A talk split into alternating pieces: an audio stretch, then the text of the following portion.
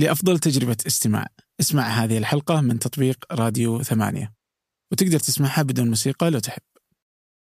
بشكل عام يعني سواء كان في العالم العربي أو عالميا آه، في موجة أننا نحارب الأشياء السيئة يعني في آه، أو المشاعر الحزينة في هذه الموجة حقت ال positive psychology ولازم كل شيء تصلح وكل شيء أنت بس تفكر فيه ويصير كويس أنت بس آه، يعني فكر كل شيء في عقلك أنت بس فكر إيجابيا وحيصير كل شيء كويس.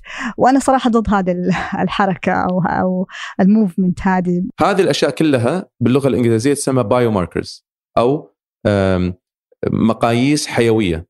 واحد يقيسها يعرف انه في هذه المشكلة العضوية. بالأمراض النفسية مو موجودة إلى الآن. ما عندنا تصوير للمخ عندنا تصوير المخ يبين جلطة. ما عندنا تصوير المخ يبين اضطراب بالشبكة مالت السعادة. اسمها الاكتئاب. آه إلها إلها ظواهر يعني ممكن وصفها ممكن ملاحظتها ممكن الحديث عنها. آه لكن تتبعها إلى يعني لماذا نشأت؟ شيء تحدي تحدي صعب يعني في كثير من الأحيان. أهلا. هذا فنجان وأنا عبد الرحمن أبو مالح. فكرت كثير في وش الحلقات اللي ممكن نقدر نسجلها هذه الفترة. الحقيقة أنه أي حلقة ممكن نسجلها في هذه الفترة راح آه، نضحي بجودة الصوت لأنه بيكون تسجيل عن بعد آه، مع هذه الأزمة. وعلى الأرجح أنها بتكون حلقة فيها حديث عن كورونا بشكل أو بآخر. والصراحة أنه أحس أنه أنا طفشت كلكم طفشتوا أنكم تسمعون أي سالفة لها علاقة بكورونا. فقلنا أنه نكمل مسيرة جمع الحلقات ومقتطفات من حلقات فنجان. الحلقة الماضية كانت مقتطفات عن كتب ناقشها ضيوف فنجان في المئة 80 حلقة الماضية. فكنا إيش ممكن الموضوع الثاني اللي الناس تحتاج إنها تسمعه؟ آه. بهمها هذه الفترة كان الجواب إنه الصحة النفسية. اليوم إحنا نعيش في هذا العازل بعيد عن حياتنا الطبيعية بعيدا عن أحبابنا. آه فأكيد أنه الشيء المهم بالنسبة لنا غير صحتنا الجسدية هي صحتنا النفسية واللي ممكن تتأثر كثير بهذه فترة من العزل والحياة هذه المختلفة. في هذه الحلقة حبينا نذكركم بأهمية الصحة النفسية ونجمع مقتطفات مهمة من حلقات سابقة عنها مع مهتمين وأطباء ودكاترة في مجال الصحة النفسية من أرجاء الوطن العربي. قبل أن نبدأ الحلقة بودي أن أطلب منكم طلب بسيط. سنبدأ تسجيل حلقات فنجان بعد عيد الفطر. ولذا أود منكم أنكم تراسلوني على إيميلي في وش المواضيع اللي ممكن نتكلم فيها. هذه المواضيع أنها تكون مهمة. مو بالضرورة أنك تحدد الضيف لكن هذه المواضيع يجب أنه نتطرق إليها. ودكم أنكم تسمعونها. ودنا أنه نناقشها ونفهم فيها أكثر. هذه الأشياء مثلا أو ممكن أنكم تحددون ضيوف بعينهم. راسلوني على أبو مالح ثمانية دوت كوم أبو مالح ثمانية دوت كوم أما الآن لنبدأ. آه في الحلقة الأولى تكلمنا كثير عن تجربتك يعني إلى أن آه، أصبحت طبيب بعدين آه مجيئك إلى أمريكا ودراستك طبعا دراستك في الأردن بعدين جيت كملت هنا. والآن أنت طبيب في آه في البوكيركي. البوكيركي صحيح. ما شاء الله. آه أمس كذا كنت أسولف مع محمد. وفاجأني إنه إنه إنه أنت قلت له إنه عندكم 60 طبيب آه، في آه، أكثر. أكثر من 60 75 فاكولتي يعني 75 عضو هيئة تدريس في الطب النفسي. الطب النفسي. يعني أتوقع إن العدد كله اللي في السعودية ولا في الخليج كله يعني مجتمعين معقول؟ ما أدري أحس ما في عدد يعني. آه هو عدد عدد مهول يعني في مدينة في أقصى الدنيا يعني. هي أول مش في أقصى الدنيا. فهي نقطة. آه النقطة الثانية إنه قسم الطب النفسي اللي أنا فيه هو قسم الطب النفسي في جامعة نيو مكسيكو. جامعة نيو مكسيكو هي الجامعة الرسمية أو أو ال state university تاعت آه ولاية نيو مكسيكو. بالتالي هي ال- هي مس- المستشفى الجامعي وفي نفس الوقت هي مستشفى الولاية. بمعنى إنه عليها متطلبات تدريسية. كونها فيها يعني برنامج الإقامة الوحيد برنامج التخصص الوحيد في الطب النفسي في الولاية. وبالإضافة لذلك عليها يعني مهمة توفير الرعاية الصحية لجزء كبير من آه، من سكان نيو مكسيكو اللي يعني بعضهم هومليس ما عندهم بيوت مشردين أو بعضهم فقراء جدا فهي زي شبكة الأمان للولاية مهم. فبالتالي مطلوب منها إنه يكون آم، عدد عدد أعضاء هيئة التدريس وعدد الأطباء وعدد الأسرة و وتوفر الخدمات هي مطالبة بأكثر مما هو مطلوب من من مستشفى طبيعي في. الوضع الطبيعي. ومن نواتج ذلك أيضا إنه برنامج التخصص في الطب النفسي في في جامعة ولاية نيو مكسيكو آه، ضخم. يعني في آه، 40 طبيب متدرب في الطب النفسي آه، في السنوات الأربعة. ف- ففعلا جامعة كبيرة وقسمنا قسمنا كبير فعلا. يعني أنا أتوقع إن جزء من الفرق هو يعني في اهتمام طبعا يعني في في فرق بين ال- التحسين يعني الاهتمام العلمي في في الغرب وعندنا في الوطن العربي مهم. فهذا واحد. مهم. فازدياده هنا أمر طبيعي. صحيح. الأمر الثاني برضو ممكن يكون ما مدى إنه الناس عادي إنها تروح للطبيب النفسي هنا يفرق عن حاجة ال- العربي للطبيب النفسي. أعتقد إن في في خجل. هل لا تزال تشوف إنه في وصمة عار أو إنه الناس تخشى إنها تروح طبيب نفسي في العرب آه، أكثر من كونها هنا أكيد موجودة في العرب أكثر من أكثر من مما هو عند الغربيين وأظن هذا فعلا أحد الأسباب آه، لكون عدد الأطباء النفسيين وتوفر آه، الطب النفسي وتوفر المعالجين النفسيين في الغرب إنه أكثر بما لا يقاس منه في في أي بلد عربي. آه، وممكن نرجع لها النقطة لكن أيضا في أسباب أخرى. آه، أظن من من أهم الأسباب الأخرى اللي بسموها آه، نزعة ال medicalization of behavior اللي هي التعامل مع السلوك ال- ال- البشري وحتى مع بعض أشكال المعاناة البشرية الطبيعية باعتبارها أمراض نفسية. بمعنى ال- الطب النفسي ك ك كطب كتخصص وجد للتعامل مع حالات قصوى. يعني بطبيعة الحال كلنا بنمر بلحظات حزن بلحظات آه، تدني في المعنويات شعور بالقلق لأسباب مختلفة شعور بالحداد بعد فقد عزيز أو بعد انتهاء علاقة مهمة أو أو شيء من هذا القبيل. وهذه كلها هي جزء من التجربة البشرية الطبيعية. لكن اللي موجود في المجتمعات الغربية من من عقود اللي هي النظر لبعض الظواهر السلوكية أو لبعض الحالات النفسية اللي تقع ضمن نطاق التجربة البشرية الطبيعية باعتبارها أمراض نفسية. فمساحة ما يتعامل معه الطب النفسي تتوسع أو ما يتعامل معه العلاج النفسي آه، كذلك تتوسع فيزيد الطلب مثلا على أطباء نفسيين معالجين نفسيين. للتعامل مع حالات تتعامل معها المجتمعات الأخرى بطرق مختلفة. آه، بطبيعة الحال في في مجتمعاتنا حالات آه، أكيد بحاجة لتدخل طبيب نفسي أو بحاجة لعلاج نفسي. لكن بعض هذه الحالات مثلا تستوعب اجتماعيا خلال مثلا الأهل الأصدقاء. مهارات الشخص نفسه وقدراته على على التكيف. آه، لكن في مجتمع شديد الفردانية بالذات مثل المجتمع الأمريكي المجتمعات الغربية عموما آه، تزداد الحاجة إلى شخص متخصص إلى طلب المساعدة من متخصص وبالتالي يزداد الطلب على آه، على الطب النفسي. وبطبيعة الحال هذا ال medicalization of behavior يترتب عليه إنه شركات التأمين مثلا تغطي الأمراض النفسية كما تغطي ال- كما تغطي الأمراض العادية. فبالتالي هذا أيضا يسهل إنه لو كان مثلا عندي قلق أو عندي اكتئاب إني مثلا أروح أراجع طبيب نفسي أو معالج نفسي والتأمين سيتكفل ب بالعلاج. بال- بالعلاج كله أو أو بجزء آه، منه. بس إنه برضو مثلا آه، عندنا لا يزال لو تأمين يدفع الواحد يخاف انه يروح هذا يعني. كذا حتى يعني يعني ممكن لو في أي حيلة يعني لو اقتنعوا إنه أنا أبغى أروح ولدي لازم يروح مثلا لا يزال إنه ما ودهم انه يروح. آه أو إن الناس تدري إنه يروح صحيح والحقيقة موضوع الوصف موضوع يعني مركب ومعقد وأظن يعني إلى الآن حتى حتى التعامل الغربي مع يعني إلى عليه تحفظات.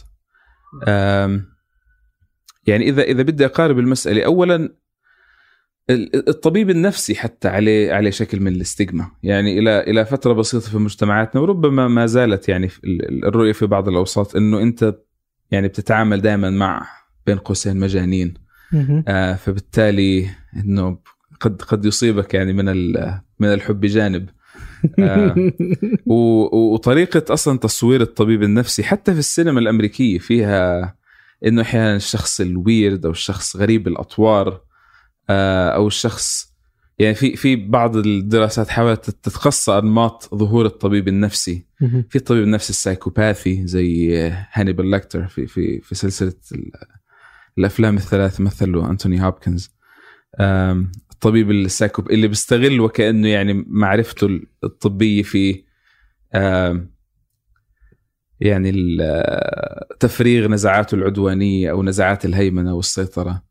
في الطبيب النفسي ال- ال- الويرد أو غريب الأطوار آم، اللي مش اجتماعي في في في عنده مشكلة في التواصل الإنساني الطبيعي. في كمان الطبيب النفسي أو المعالج النفسي اللي هو يخترق حدود مرضاه بشكل غير بشكل غير صحي إنه بتحول بصير جزء من عائلتهم. أو زي زي مثلا آه، زي روبن ويليامز في Good Will Hunting بصير هو وكأنه أب لهذا لهذا الشخص المحتاج للمساعدة. أو زي مثل بشكل المعالج النفسي في Ordinary People إنه بصير وكأنه جزء من العائلة. ف, ف يعني تصوير الطبيب النفسي في في السينما حتى ال- ال- الغربية الأمريكية هو تصوير سيء تصوير غير طيب. غير مشجع. فإذا هذا كان الطبيب النفسي فما بالك في ال- في المرضى. في السياق كله أو في فكرة إنك تذهب إلى طبيب نفسي. هل نقدر نقول عليهم مرضى؟ أنا قبل شوي قلت- إنه مرضى. والله هذا سؤال يعني جدلي جدا. يعني بيعتمد على إيش إيش التعريف لل- للمرض. آه وهذا بحد ذاته شيء مش مسلم فيه. يعني. ما في ما في شيء قاطع. يعني أنت ممكن آه بناء عليه تعرف ما هو المرض. بالذات لما بدك تدخل لمساحة الأمراض النفسية.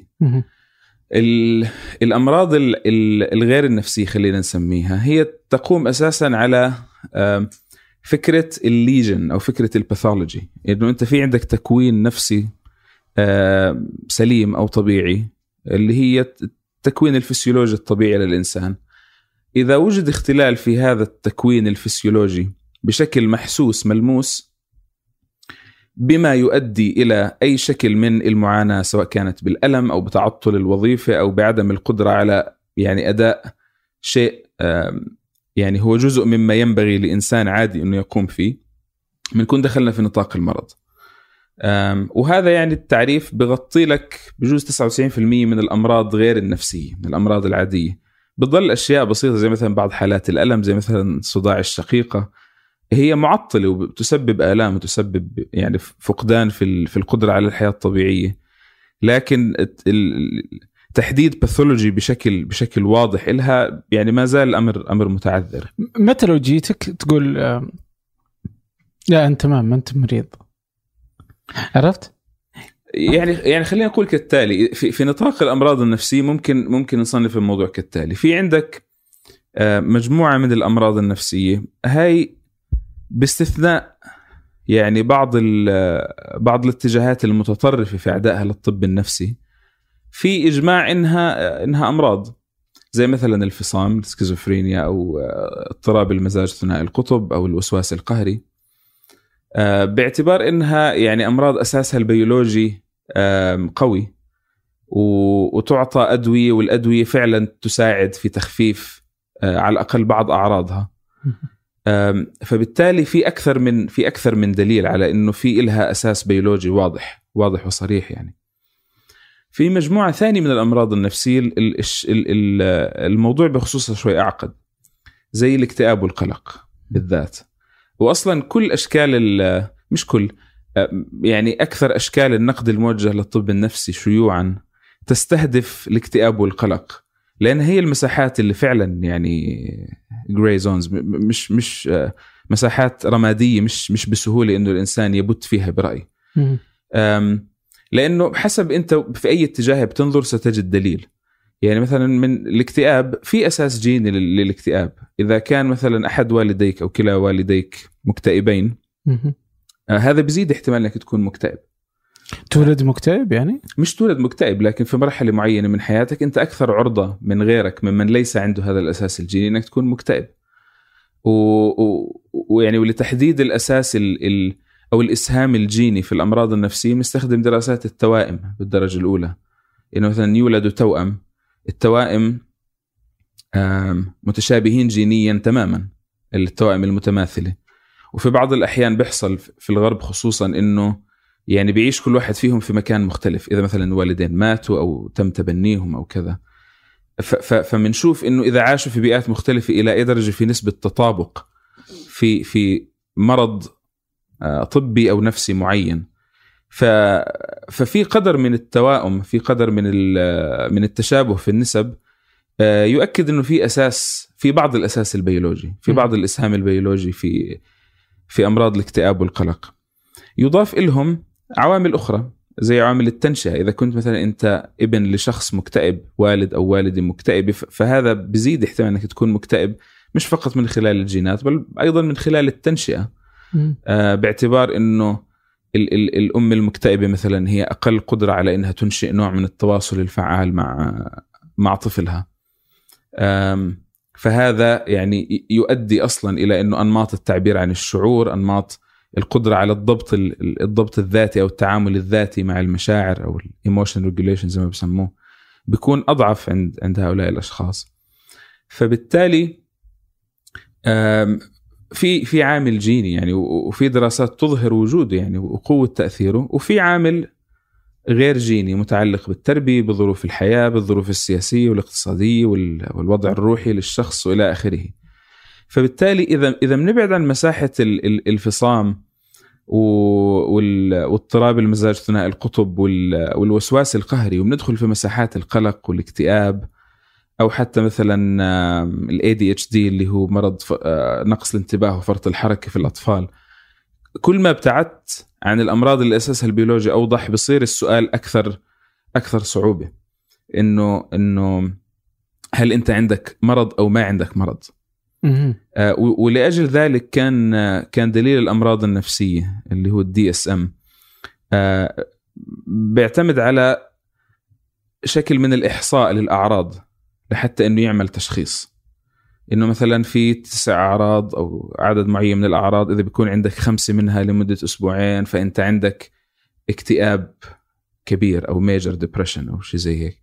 لكن هذا التقسيم في قدر عالي من الاعتباطية. يعني هذا والله. الهدف منه إنه تسهيل التواصل بين الأطباء النفسيين وبرضه في في جزء متعلق في شركات التأمين إنه أنت بالنهاية الزيارات هاي والأدوية وكذا في طرف ثالث سيغطيها. بالتالي أنت كطبيب نفسي مطالب بإنك توجد شكل من ال- من اللغة المتفق عليها شكل من المعايير يعني ذات الثبات. لحتى أنت تقدر تشخص بناء عليها. لكن الموضوع أعقد أعقد من ذلك. فبالتالي يعني عودة لسؤالك أم، ما أظن إنه يعني شخص يصل إلى الطبيب النفسي ويكون الجواب إنه لا أنت طبيعي مو مريض. السؤال يعني مش مش بهاي البساطه مم. لكن السؤال إنه مثلا إلى أي درجة أنت اكتئابك محتاج إلى أدوية؟ في مقابل إنه أنت مثلا محتاج إنك تغير شيء بسيط في حياتك. لا بس ما بدا برضو إنه ممكن يجيك واحد يحس يعني إنه ما أنا مريض مريض. لكنه أنت تقدر تشوف إنه مريض. يعني هذا بالذات صح؟ هذا بالذات نعم. هاي الحالة أسهل لأنه والله؟ نعم لأنه اذا إذا إذا بيكون هذا هو الشكل فغالبا إحنا بنتحدث إما عن شخص مثلا عنده آه عنده فصام وصلته بال- بالحقيقة أصلا مختلة. إنه أنا مؤمن إنه في الينز هاجمين على الأرض وأنتم كلكم غلط. أنتم. كلكم ال... آه أنا ما في شيء ما عندي أي مشكلة. أنتم اللي غلطانين. هاي ه- هذا موضوع سهل. يعني آه، اكتشاف ومعرفة إنه هذا الشخص. يعني بيعاني مثلا من لا لا. أو عنده وإذا فصل. كان طبيعي بس إنه مثلا عنده اكتئاب بس ما يدري هل ممكن يكون كذا أصلا؟ لا ما لا يعني لا، لا، شيء, شيء صعب تصور يعني لأنه ال- الاكتئاب هو حالة ذاتية. يعني ممكن يكون الشخص في وهم ويعتقد إنه الآخرين كلهم خطأ هو صح. أوكي. لكن يكون الشخص مكتئب فعلا و... و... وكل اللي حواليه مثلا شايفينه مكتئب وهو ينكر إنه مكتئب هو ممكن ممكن يعزو اكتئابه مثلا ل... لشيء معين. يحكي لك. فعلا إنه أنا يعني قلق أنا مكتئب لكن المشكلة كذا كذا. إنه يكون في في عنده شكل من من الوهم بخصوص إنه إيش سبب إيش سبب مشكلته. يعني يكون كل اللي كل اللي حوله قادرين على إنهم يحددوا مثلا إنه أنت في شيء معين في حياتك لا يسير بالشكل الصحيح لكن هو عنده إنكار هنا بندخل في في في نطاق آخر اللي هو وسائل وسائل الدفاع أو حيل الدفاع النفسية. نعم يمكن إنه الشخص يكون مكتئب أو يكون قلق ويكون كل محيطه وحتى هو يمكن في جزء منه أو في قرارة نفسه عارف إنه مثلا الموضوع الفلاني هو اللي مخلي حياتي صعبة أو أو الشيء الفلاني هو الشيء السيء في حياتي. لكن هو ينكر لأسباب مختلفة يعني إما لعدم يعني توفر القدرة على مواجهة المشكلة أو لأنه هذا هو هاي هي- هذا هو الخيار الوحيد المتاح. يعني على سبيل المثال تكون مثلا زوجة عايشة مع زوج مسيء. م. تمام؟ والزوج المسيء مثلا إما بيأذيها جسديا أو بيأذيها جنسيا أو أو يعني آم، بيأذيها اي شكل من الإيذاء. و- وهي فعلا مكتئبة. ما أظن إنه مثلا بتكون هي منكر بتنكر إنها مكتئبة. بس مثلا إذا إذا الطبيب النفسي أو المعالج النفسي حاول إنه طيب إلى أي مدى أنت مثلا تشعري إنه هاي العلاقة أو هذا الزواج هو سبب معاناتك؟ ممكن تنكر. أو ممكن يعني تبحث عن تفسيرات أخرى لتجنب مواجهة هاي المشكلة لأسباب مختلفة. لا بس برضه ممكن مثلا أتذكر كذا إذا أحد كذا ضايق نفسه حتى يعني مثلا مو بالضرورة اكتئاب بس إذا أخذنا إنه هذا الشكل حق العادات الموجودة في في حياتنا يعني. وبعدنا عن برضو مفهوم الطب النفسي يعني و وقربنا بما هو الدين يعني. مهم. فتجي مثلا ضايق نفسك ولا عندك يعني كذا لما تجي تقول مكتئب تقول ما في شيء اسمه مكتئب روح اقرأ قرآن. يعني لأنك أنت يعني واضح لأنه عندك مشكلة مع ما تصلي لك فترة يعني زي كذا. يعني. ف... فتربط زي كذا أما أنه الدواء في قراءة القرآن أو أنه لا نفسيتك ضايقة بس لأجل هذا لكنه. ليس بالضرورة مرضا يعني. حقيقيا يعني وهون بنرجع كمان أيضا لنفس. لنفس ال- الإشكال إنه ال... الاكتئاب في النهاية هو انت انت يعني لن تدخل إلى الدماغ مثلا وتمسك شيء معين خاطئ وتشخص بناء عليه إنه هذا الشخص مكتئب أو عنده مرض أو ما عنده مرض. الاكتئاب هو حالة تمام؟ حالة نفسية. آه ال- الحالة هاي وصفها يعني ممكن أو ملاحظة أعراضها ممكن.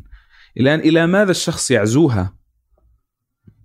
ومدى يعني شعوره بتفاقمها أو بصعوبتها؟ قد يختلف تقديره مثلا منه إلى إلى عائلته إلى طبيبه النفسي لكن هذا لا يغير في في في في توصيف الحاله نفسها تمام؟ آه، بالتالي يعني هذا هذا شيء مهم على فكرة. وسؤالك نابع من آه، من تصور منتشر إنه الحد الفاصل ما بين الم... لأني أسأل هذا السؤال كثيرا. مم. الحد الفاصل ما بين مثلا الحالات النفسية الطبيعية وما بين المرض النفسي هي هي مساحة يعني غائمة جدا. مش مش مساحة سهل سهل يعني الإجابة عنها أو أو تحديدها. لأنه إحنا إحنا ما ما استطعنا حتى الآن إن نعرف آه، أشياء محددة في الدماغ بشكل مؤ- مؤكد إنه تختل أو أو يعني فيها شكل من ال pathology إحنا قادرين على تحديده أو على تعريفه في في حالة الاكتئاب أو في حالة الفصام أو ال- ال- الموجود عندنا ارتباطات في في نظريات مثلا إنه يغلب على المصابين بالاكتئاب إنه مثلا يكون في عندهم نقص في هرمون السيروتونين مثلا. أو في أو عفوا في, في الناقل العصبي السيروتونين. آه، أو أو في في نواقل عصبية أخرى. لكن هاي كلها correlations هاي كلها ارتباطات. مش آه لم نصل حتى الآن إلى إقامة العفو علاقات سببية بين إنه آه إذا مثلا نقص هذا الناقل العصبي فبالتالي أنا في عندي اكتئاب. بالتالي يعني إنك توجد قدر من الارتباط السببي أو نوع من الارتباط السببي ما بين تغير معين في الجسم وما بين الاكتئاب.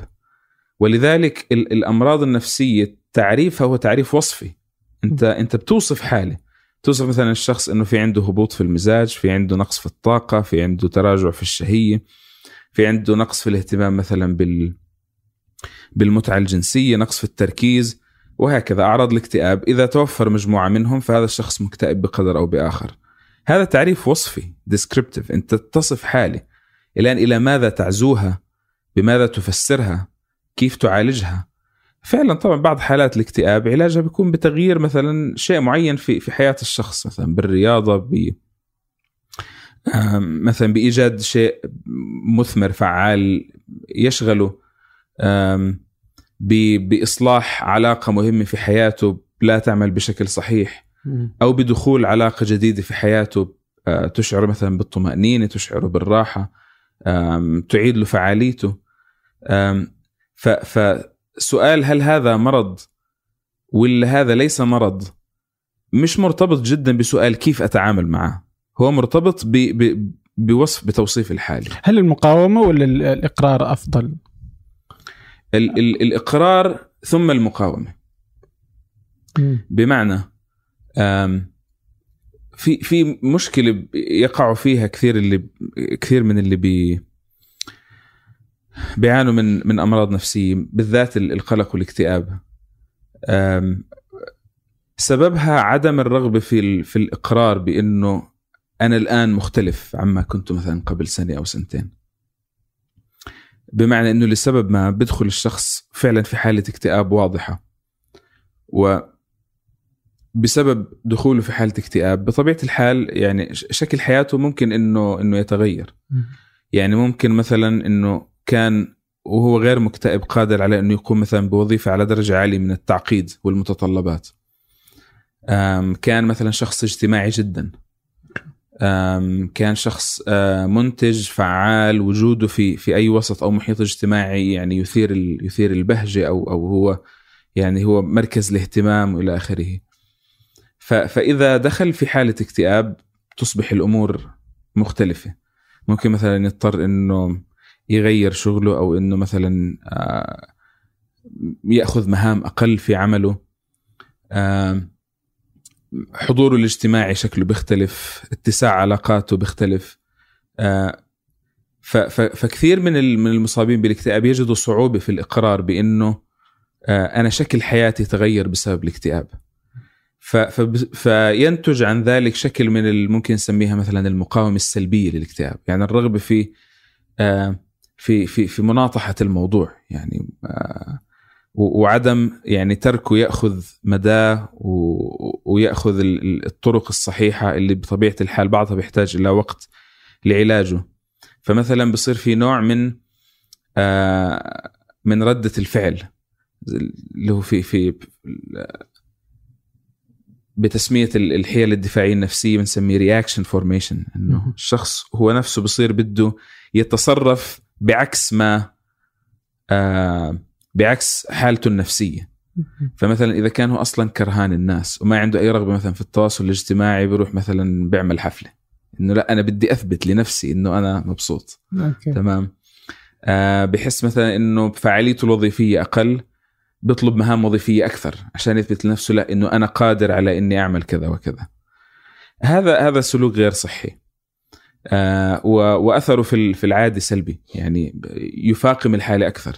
لأنه أوكي بتعمل الحفلة بيجوا الناس بتحس إنك غير قادر على التواصل معهم أو بتحس أيضا إنك أنت تعطي للناس انطباعا عن نفسك غير حقيقي.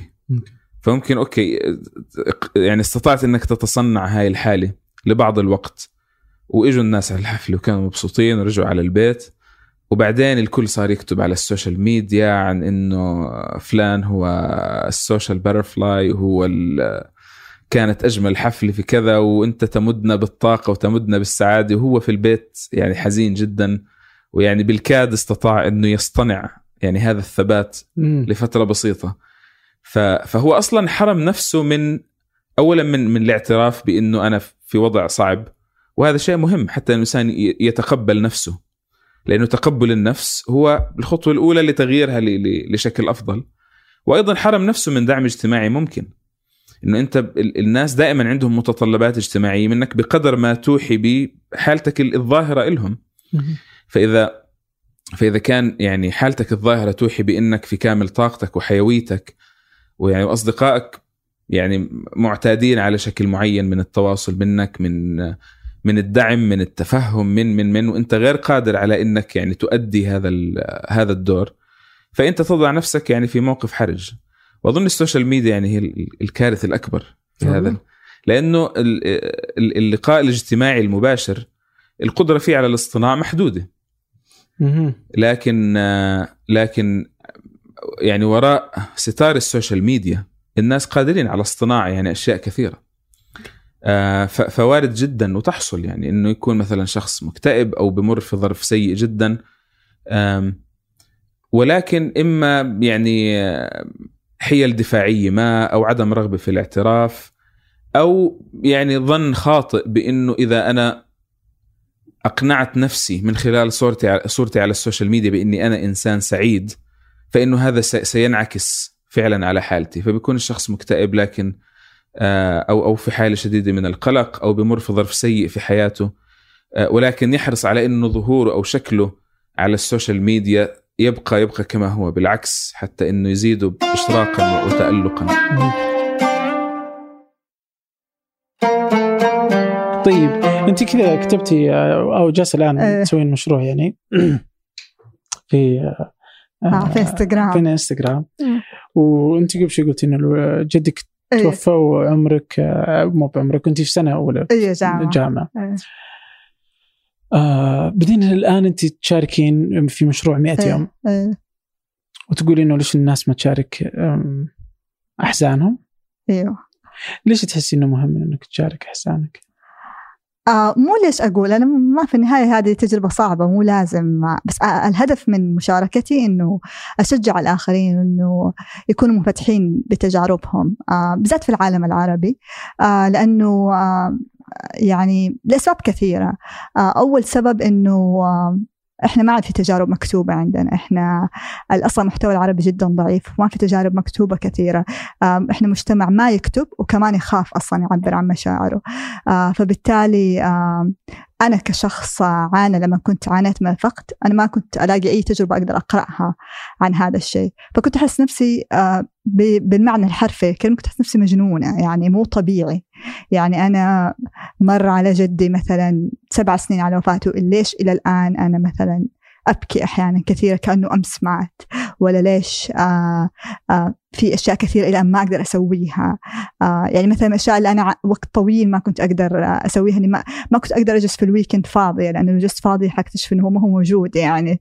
آه فبالتالي هذه صدمة يعني. فكنت أشغل نفسي يعني آه انشغال غير طبيعي في ال weekend آه فكنت أحس نفسي إني ماني طبيعية يعني. آه كنت أحس إنه آه في there is something wrong. آه هناك شيء خاطئ بداخلي يعني.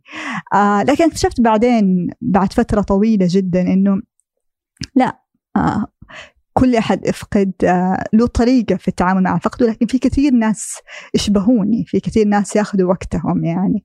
آه وكنت أحس لو كنت أعرف هذا الشيء من بدري كان حيسهل علي كثير تقبل نفسي وتقبل حزني. آه فكانت آه فكرتي أو هدفي من أني أكتب عن الفقد آه هذا السبب أنه أنا أطبع نورماليزيشن أسوي للحزن. شيء عادي ما نحتاج نحاربه. آه لكن آه نحتاج نتكلم عنه نحتاج آه نتقبله آه كشعور طبيعي آه في الحياة.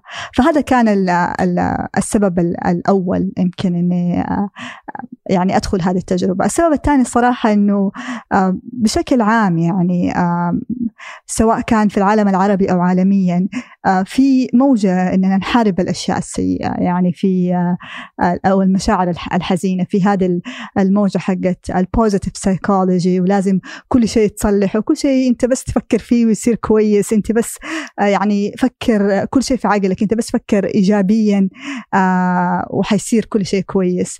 وأنا صراحة ضد هذه الحركة أو أو الموفمنت هذه يعني جملة وتفصيلا لأنه أشعر إنه آه الأحزان هي موجودة هي جزء من الحياة وهي نمر بها عشان تعلمنا أشياء كثيرة عن أنفسنا وعن الحياة من حولنا ومفروض نحاربها مفروض آه نعترف بها آه أنا ما قلت نوقف حياتنا. مو شرط توقف حياتك آه عشان أنت حزين. لكن تعترف إنه هناك حزن آه وما في داعي نحاربه آه الحزن صح يعني حياخذ وقته سواء كان هذا قصير أو أو أو طويل على حسب شخصيتك على حسب علاقتك مع الشخص اللي فقدته أو الشيء اللي فقدته. آه لكن 100% أنت حتتعلم منه شيء مرة كثير. فأنا يعني آه الهدف دائما من أكتب عن مشاعري الخاصة مع إني أنا شخص خاص يعتبر مو مره آه شخص منفتح هو إني آه أطبع هذه المشاعر يعني أعمل لها تطبيع أشعر الجميع بأنها طبيعية وأنه من حقك أنك تشعر بها. فأنا من حزب المدافعين عن الحزن وعن الغضب حتى الغضب أشعر بالغضب أشعر أنه مظلوم لأنه عندنا كثير ثقافة إنه إذا غضبتي كأنك يعني قليلة أدب ولا ما أنت راضية ولا ساخطة ولا لا عادي إنك تغضب. بالعكس الغضب هو هو دائما مصدر مصدر الغضب هو مصدر الشغف كثيرا. هو محرك لكثير من الأشياء الجيدة. فاحيانا جيد إنك تغضب على على واقعك تغضب على أي شيء يعني حولك وتتحرك تسوي تسوي شيء إيجابي ممكن من هذا الغضب. فايوه فأنا ضد إننا نحن نحارب المشاعر السلبية. وبس نروج للمشاعر الإيجابية في ترويج أنا أحسه مجحف وكذا يقتحم بشكل يعني يعني غير جيد يعني كذا بطريقة مزعجة آه، ترويج للإيجابية وكل شيء كويس. لا مو شرط كل شيء كويس عادي إنه يكون في شيء مو كويس هذه الطبيعة هذه الحياة يعني. يعني أتوقع إنه هنا مثلا ممكن تجي تقولي يعني أفهم إنه الغضب إنه سلوك مو بجيد إيه. مفترض إنك ما تغضب إيه. يمكن إيه. ليش مفترض إنك ما تغضب؟ المفروض انك الغضب مو بزين يعني إيش لا مو المفروض مو إنك ما تغضب. المفروض آه إنك أنت ما ت... ما يعني ما تتحرك على بهذا الغضب وتعنف شخصا ما. يعني هذا هي هذا بس لكن شعور الغضب كغضب إنك تعصب من شيء تكون زعلان ومعصب من شيء. آه ليش؟ ما هو ما هو شعور سلبي؟ هو شعور. كل المشاعر هذه هي مشكلة. أنا أصلا يمكن هذا كلمة غلط إني أقولها مشاعر سلبية ومشاعر إيجابية. مشاعر ما في شيء سلبي وإيجابي. المشاعر هي مشاعر. هي يعني بس ما تحس إنه في يعني هذه إنه في مشاعر إيجابية تجي زي مثلا نتكلم عن كذا الحب مثلا أيه. أو آه الفوز النجاح أيه. مدري إيش. إنه هذه أشياء إيجابية. إيجابية من ناحية إنه انت كذا في هذا يعني إنه أنت لو أقدر أشارك إياها أيه. انت تنبسطي أصلا أيه. بس لو شاركتك غضبي إيه، ممكن أنت تزعلي أو أيه. شاركتك حزني أنت بتحزني لا آه، مو صح؟ شرط مو شرط أنت ممكن تشاركني حزنك وفعلا أصلا لو لو جربت لو جربتها مع أشخاص كثيرين طبعا صعب على رجل إنه هو يتصور هذا الشيء. لكن آه لكن أنت لو شاركت حزنك مع أشخاص طبيعيين طيب. آه ليسوا آه مطبعين آه بشكل آه ذكوري بحت آه لكن لو شاركت مشاعرك مع أي شخص بالعكس تشعر أنه هو شخص طبيعي وليس وحيد وأنك أنت إنسان طبيعي ما أنت ملك. يعني أنا لو يجيني شخص ويقول لي وفعلا هذا يحدث كثيرا يعني أنا من الأشياء من السبب الرئيسي اللي حمسني إني أشارك تجربتي إنه أنا يعني كثير كثير أعرفهم وما أعرفهم. آه أنا أصلا صرت يعني لوس آه اكسبرت كأني خبيرة في الفقد. آه أي شخص يعني يكون دوبه مثله أحد أو فقد شيء آه صحباتي يقولوا بس كلم رفاه. آه فاكتشفت إنه وحقيقة أنا كانت بحظ الصدفة يعني مثلا ألاقي شخص يبكي أو شيء فأسأل يقول السبب إنه مثلا أمس مثله أحد ولا فقد شيء. فبس إحساسي إني أنا أقول له أنا حسيت بنفس إحساسك أو مثلا حتى ممكن أبكي معه أشعر إنه ما ما ما ما يحزن معي بالعكس أشعر إنه أنا إنسانة طبيعية إنسانة آه، ماني ملائكة أنا إنسانة أحزن وأفرح وأنجح وأفشل.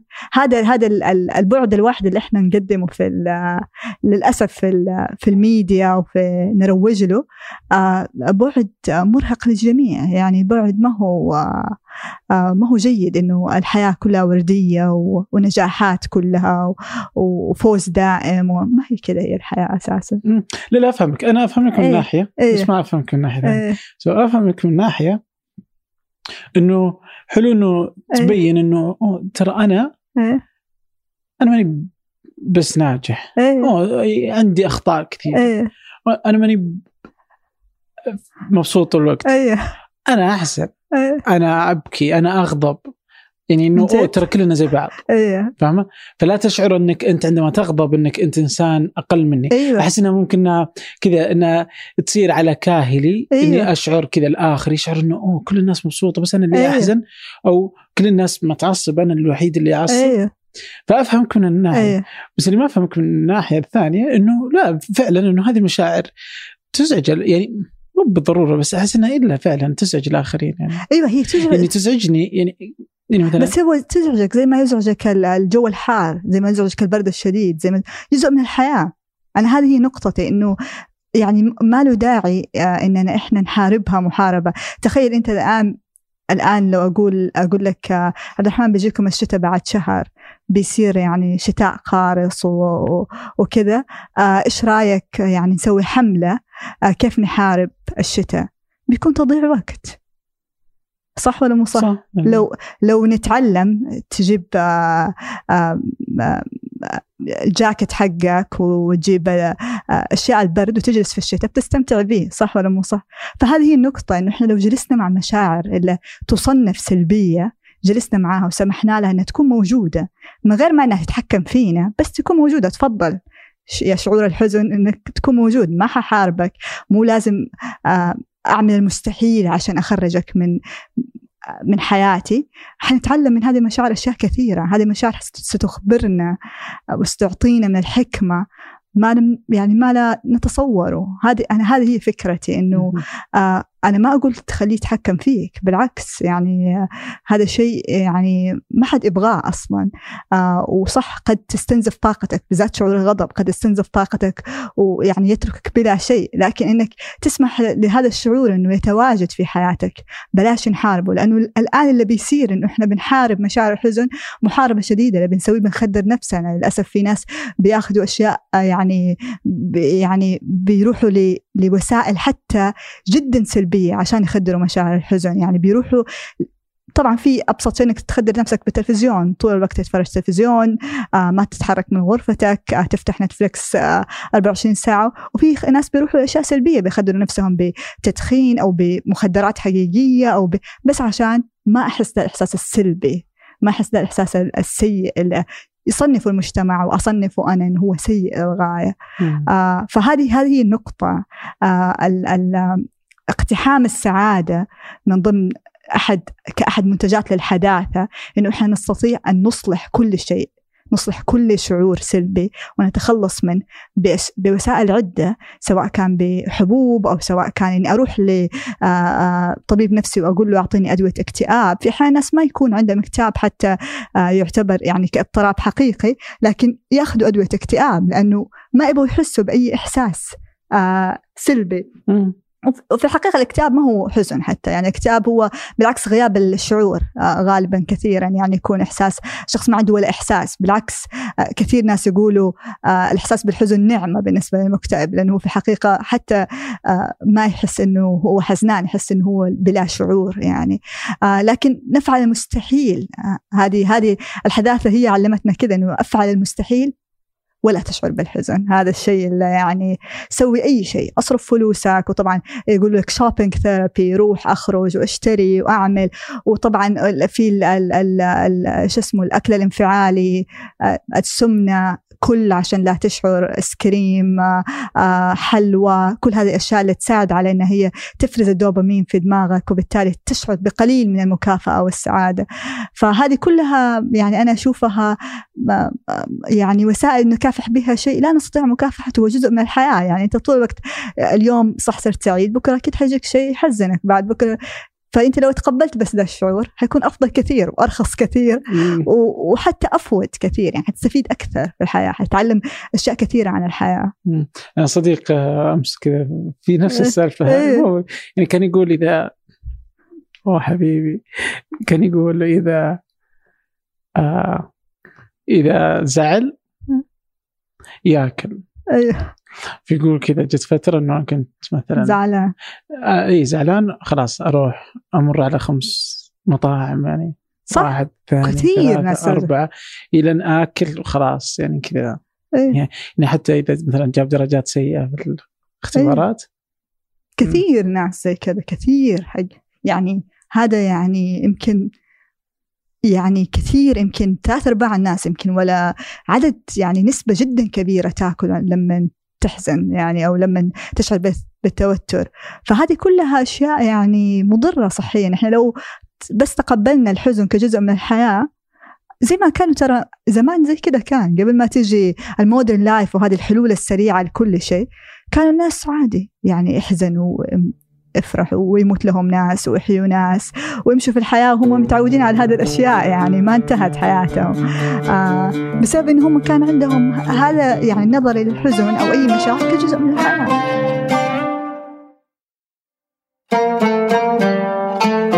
اليوم أقدر أشوف أكثر من حاجة مثلا أي. يعني دائما أتوقع ما أدري عن العالم بس على الأقل عندنا في الخليج أو عربيا حتى أي.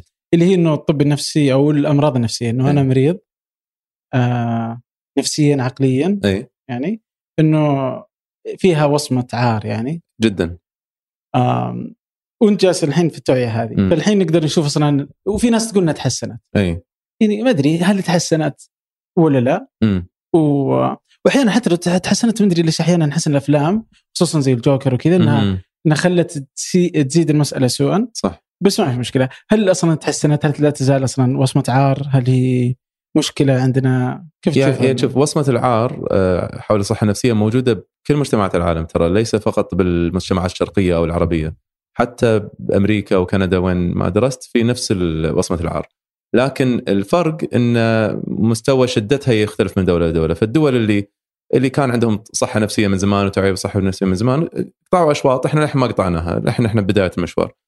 عالميا آه وصمة العار تجاه الصحة النفسية قاعد تقل. بدا يصير في تقبل أكثر للعلاج النفسي بدا يصير في تقبل أكثر للاستشارة إذا الواحد يحتاج.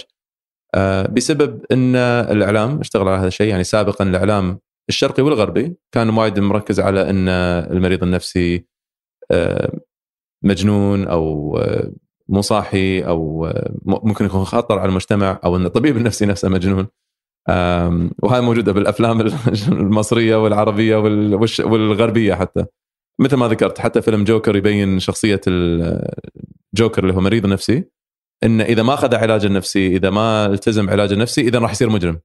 يعني هذا كان مأخذي على على الفيلم الجوكر. مو إنه هو عنده مرض نفسي هذا مو مأخذ ولا إنه هو العلاج أو الدولة بالفيلم أخذلته لأن قطعوا الفندنج أو التمويل حق الصحة النفسية. آه، لكن فكرة إن أنا أربط انه إذا هو ما تعالج نفسيا راح يصير مجرم؟ يعني هذه فكرة وايد قديمة ومو صحيحة علميا. بالنسبة للصحة النفسية. وهذه أشياء تزيد وصمه العار لكن بشكل عام الإعلام متحسن وعي الناس متحسن المجتمع المدني وال وال وال events اللي قاعد تصير بكل دول العالم تركيز على يوم الصحة النفسية العالمي هذا قاعد يغير. فالجواب اي إن إحنا قاعد نشوف وصمه العار قاعد تقل وإن الناس متقبلين أكثر. آخر نقطة على هذا الشيء إنه هو مسألة جيل. يعني أنا أشوف التغيير وايد بالجيل الأصغر وهذا سنة الحياة يعني دائما الجيل الأصغر ممكن يتقبل الأفكار الجديدة أكثر من الجيل الأكبر. ف في نفس المجتمع العربي أو بالكويتي أو بالسعودي تشوف انه في طيف من التقبل آه تجاه الصحة النفسية. وتلاقي إن الشباب اللي هم يمكن آه، سافروا أكثر أو مطلعين أكثر على آخر التطورات بالصحة النفسية ممكن يكون عنده تقبل أكثر. والشخص الكبير العمر اللي خبره بالصحه النفسيه آه، أيام الصعقات الكهربائية والى الحين عنده صورة ذهنية عن الصحة النفسية ان هي حق الميانين. آه، فوصمه عار أكبر عندهم يكون. طيب أصلا وش أساس إنه تصير وصمة عار يعني؟ هل كان فعلا أول وش المجنون؟ حتى المجنون هل المجنون مجنون يعني؟ إي. أنا شوف أنا أعتقد آه، وصمة العار ما تي من شغلة واحدة. يعني جزء منها إنه كان في عصور سوداء بالصحة النفسية. نفس ما كان في عصور سوداء بالجراحة. آه يعني آه الجراحة اليوم مو مثل من مئة سنة. كان في أشياء تمارس بالجراحة من مئة سنة لا يمكن نفكر إحنا نمارسها اليوم. نعتبرها خطرة. ونفس الشيء بالطب النفسي نفس الشيء بالباطنية. لكن آه في أسباب أخرى تخلي تخلينا نفكر بصمة عار أكثر على الصحة النفسية إن هي آه، صعب فهمها. سهل أنا أفهم لما أنت تكح إن عندك مشكلة بالرئة تمام؟ أصعب شوية لكن هم يظل سهل الفهم إنه لما يكون عند واحد عنده سكر ان عندك مشكلة بعضو اسمه البنكرياس يفرز إنسولين. أصعب من كحة لأن الكحه على طول رئة كح في عضو. البنكرياس يمكن أصعب في في مادة اسمها إنسولين تطلع من البنكرياس هذا يأثر على السكر. لكن وايد صعب إن أنا أفهم لما واحد يتصرف بطريقة غريبة أو إنه يبكي من غير سبب وماكو شيء صار بحياته ويستمر هذا أو ينعزل عن الناس إنه في شيء قاعد يصير بعضو اسمه المخ. لأن المخ وايد معقد لكن فعليا هو ما ما في فرق بين إنه واحد قاعد يكح عنده مشكلة بالرئة أو عنده سكر في مشكلة بالبنكرياس أو عنده اكتئاب أو عدم تركيز أو خرف أو هذا هو عنده مشكلة بالمخ هو مشكلة عضوية لكن الفهم وايد صعب. الأمراض العقلية والنفسية يعني هي أمراض عضوية؟ هي أمراض عضوية بالمخ.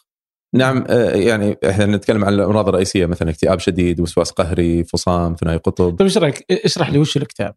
ناخذها إذا أي. أتوقع بالمثال يتضح اي. سو- آه، هذا مثال ممتاز الاكتئاب. وش الاكتئاب؟ الاكتئاب ال- آه، لما هو دائما أنا أقول مشكلة الاكتئاب إن اسمه مرض الاكتئاب. أنا أفضل لو كان اسمه مرض ثاني لأن حتى باللغة الإنجليزية والعربية نستعمل إحنا كلمة الاكتئاب لمرض ونستعملها لعرض لهذا المرض ونستعملها لشعور إنساني عادي. ففي لخبطة بالمفهوم. يعني ممكن الواحد يقول يا أخي أنا أحس إني مكتئب اليوم. إي بس ما عنده مرض الاكتئاب ولا حتى عنده عرض الاكتئاب اللي هو جزء من آه، جزء من ال- المرض. اللي يصير إنه حاسب حزن. أوكي؟ وكل إنسان يحس بحزن. وبالعكس يعني الإنسان اللي ما يحس بحزن مو طبيعي. يعني لو واحد سعيد طول الوقت هذا شيء غريب. آه، وبالعكس ما راح تقدر تكون سعيد طول الوقت لأن ما عندك وجه المقارنة. إذا أنت ما عمرك تحس بحزن شلون تقيس السعادة؟ شلون تقيس العصبية؟ فالإنسان يمر بطيف من المشاعر عادي يعني حتى أنا كطبيب نفسي هل مرات أقوم من النوم مزاجي متعكر وحزين؟ اي وهل أنا عارف السبب؟ لا مثل أي إنسان لكن الفرق إن الشخص اللي عنده مرض الاكتئاب إنه يكون الأعراض شديدة إنه تستمر أكثر من أسبوعين من غير توقف وإنه يكون في أعراض مصاحبة صعوبة بالتركيز، صعوبة بالأكل، آه، بالنوم، بالطاقة الجسمانية، بال- بالأداء الوظيفي أو الاجتماعي، ممكن يوصل إلى حد تفكير بالموت أو بالانتحار، يعني هني يوصل إلى في اضطراب بالشبكة ال- اللي بالمخ اللي لها علاقة بالمشاعر.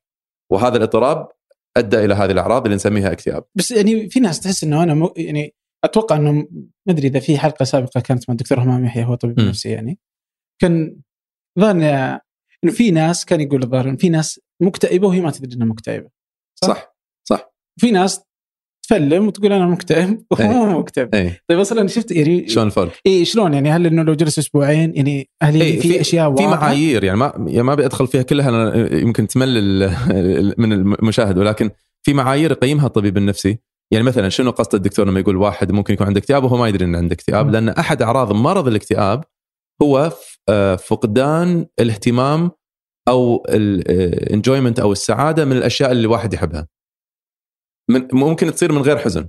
فممكن واحد يقول لك أنا فقدت سعادتي بجلستي مع أصحابي مع لعب كرة بجلستي مع أهلي فقدت اللذة بالحياة فقدت اللذة حتى بكوب قهوة. هل أنت حزين؟ لا مو حزين بس ما ما قمت أستلذ بالأشياء.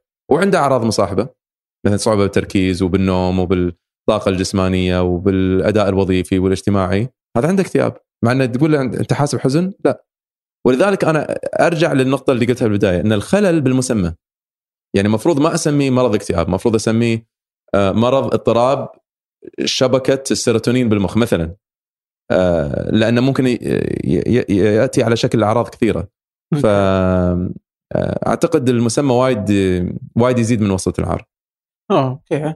طيب إذا أخذنا مثلا الحين هذا ال- الاكتئاب هل أنت كطبيب تقدر. تحلل؟ تقدر تعرف على طول إنه مثلا إنه هذا مريض ولا لا؟ هذه من أكبر التحديات اللي عندنا بالطب النفسي. يعني لو الواحد آه، لو أنا طبيب قلب وواحد جاني بشكوى إنه عنده ألم صدره شلون أنا أتأكد إن هذا الألم اللي بصدره شد عضلي ولا مشكلة بالقلب؟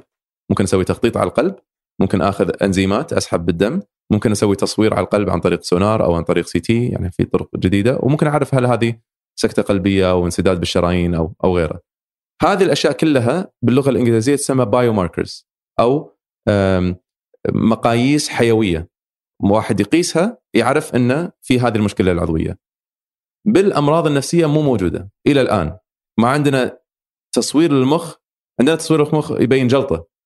ما عندنا تصوير المخ يبين اضطراب بالشبكة مالت ال- السعادة أو بالشبكة مالت التركيز. إلى الآن قاعد يصير. ما عندي أنزيمات معينة أقدر أسحبها عارف إنه فيك. ولذلك التشخيص بالطب النفسي يبنى على المعايير. معايير نفسية أنت تقيم يعني تسأل تقيمها تشوف هل عندنا عدد من ال- الصفات هذه وتقول انه أوكي عندك اكتئاب طبعا تحتاج سنين من التدريب لأن أنت ما تبي تشخص أحد عنده اكتئاب وهو ما عنده. فمع الوقت ومع تشوف وايد ناس آه، ومع تطبيق هذه المعايير بدقة ممكن تشخص بطريقة صحيحة. هل هذه أمراض مثلا اكتشفناها اليوم هذا مم. العصر فهم اليوم إحنا نعيش عصر كذا عجيب أي. السرعة القلق صح. صار موجود كمرض أي الاكتئاب مدري شلون كانوا زمان مم. عندهم ولا هي زي زي الأمراض زي السرطان أي. زمان موجود بس الناس ما تعرف تحلله واليوم قدرتوا تشخصونه فصرتوا تقدرون إي، هذا سؤال هذا سؤال وايد ممتاز والطريقة الثانية اللي يسأل في هذا السؤال ان هل الاكتئاب اختراع بالعصر هذا سووه شركات الأدوية عشان يبيعون مضادات اكتئاب. تسمع الطرح بالطريقة هذه.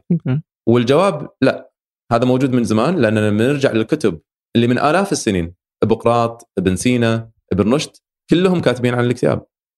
وكاتبين عن الأنوركسيا مثلا اللي هو اللي يصير واحد ما يبي ياكل عشان يبي يضعف. وكاتبين عن مشاكل الذاكرة وكاتبين عن اضطراب ثنائي القطب وكاتبين عن الفصام. سموها أشياء ثانية بس لما تقرأ الأعراض هي نفسها. فهذه الأمراض موجودة من آلاف السنين. إحنا تونا بدينا نفهم شلون نشخصها وشلون آه، يعني شلون نفرق بين الأمراض هذه وشنو بعض العلاجات اللي ممكن تفيد لكن كوجود هذه الأمراض موجودة من آلاف السنين. أوكي. طيب آه في في جلسة لك أنت كذا ذكرت آه على ثنائي القطب. نعم. قلت أنا ما يعني ما ما أشوفها مرض أصلا إي. شنو؟ إي لا شوف أنا ما قلت انه ما أشوفها مرض أنا أنا قلت إن ما أعترف أنا بالمسميات هذه كلها. زين ثنائي قطب اكتئاب آه، وسواس قهري. أنا أنا أستعملها وأشخصها وأكتبها ملفاتي وأعطي علاج يعالج هذا الشيء ولكن نفس الوقت ك ك يعني كطبيب لازم أطبق هذا الشيء. كشخص يدرس المخ أنا عارف إن هذه مسميات إحنا اختلقناها لأن ما فهمنا إلى الآن الشبكة العصبية اللي قاعد تصير. فأنا أدري إحنا قاعد نستسهل الموضوع ونسميه اكتئاب بعد 20 سنة ممكن نقول هذا خلل بالشبكة الفلانية وفي ثلاث أو أربع أنواع منه. وهذا النوع يعالجه هالطريقة مثلا الادويه هذا النوع يعالج العلاج الحواري هذا النوع يعالج ال- فإحنا ال- المخ يعني لو المخ يقدر يتكلم المخ راح يقول لك ترى ماكو شيء اسمه bipolar في شيء اسمه خلل بالشبكة الفلانية.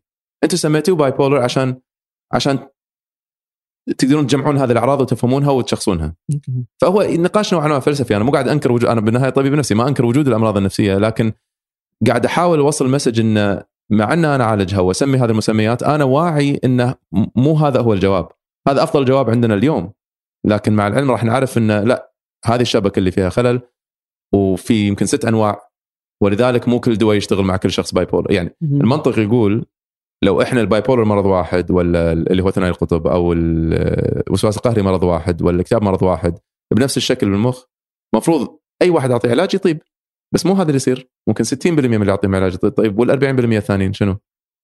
بس عنده الأعراض. معناته في أشكال مختلفة بالشبكة العصبية اللي ممكن تصير. ولذلك أنا أعتقد اللي حنسميه الاكتئاب اليوم هو ثلاث أربع أمراض أو ثلاث أربع اضطرابات اللي تسميه ثنائي القطب اليوم هو نفس الشيء. okay هذا ال message اللي كنت قاعد احاول اوصله آه, آه. إيه. يعني الحين كذا يعني فيه آه، تغريدة سابقة كانت ال- مالك نيجر مم. فكتب مرة إنه آه، إنه ما في شيء اسمه م- الاكتئاب ما في شيء اسمه مرض الاكتئاب هو حالة أنت تعيشها يعني كذا عرض جانبي للتفكير يصيب كل الناس و... وكذا طبعا الناس زعلوا منه كثير مم. كلامه صح ولا خطأ؟ يعني إذا هو قاعد يحاول يوصل فلسفيا لنفس النقطة اللي أنا قاعد أقولها كلامه صح زين لكن يعني هو كذا قال أتحدى إذا في أحد مكتئب ما يحكي حكاية داخل مخه. هي قصة جالسة تدور داخل دماغه. يعني شوف أنا أنا ما أقدر يعني أقول لك شنو هو اللي كان قاعد يفكر فيه أو شنو النقطة الفلسفية اللي كان هو مو. طبيب نفسي ولا شيء يعني. إي فاهم. بس يمكن هو كان يعني هو مو ضد الصحة النفسية هو يمكن كان بباله إنه قاعد يحاول يوصل مسج إنه انه لا نعامل الاكتئاب إنه فقط مجموعة من الكم يعني الخلل الكيميائي بالمخ م. انه في آه، اضطراب إدراكي آه، سلوكي قاعد يصير وهذا نعرفه يعني هذا الطب النفسي يعني يأكد على هذا الشيء نفس ما السكر ما يصير من شيء واحد والمرض القلب ما يصير من شيء واحد في مجموعة عوامل تسبب السكر وتسبب من القلب نفس الشيء يعني الاكتئاب في اضطراب جيني كيميائي في الصدمات الواحد يمر فيها بحياته في نمط تفكير آه، أو نسميه النظرة المعرفية أو الإدراكية شلون أنا طالع الأمور تأثر على الاكتئاب. بس إن أنا أقول انه ما في شيء اسمه اكتئاب لا هذا واضح إنه خطأ لأن في وايد ناس يعانون وفي وايد ناس يطيبون لما تعالجهم. فشنو نفسر هذا؟ الآلاف أو ملايين مو آلاف من الناس. ف يعني أحس كذا أحس إيه. سالفة الاكتئاب إنها يعني كذا خصوصا عندنا في العالم العربي إيه. أحس إنها لا تزال كذا مرة آه.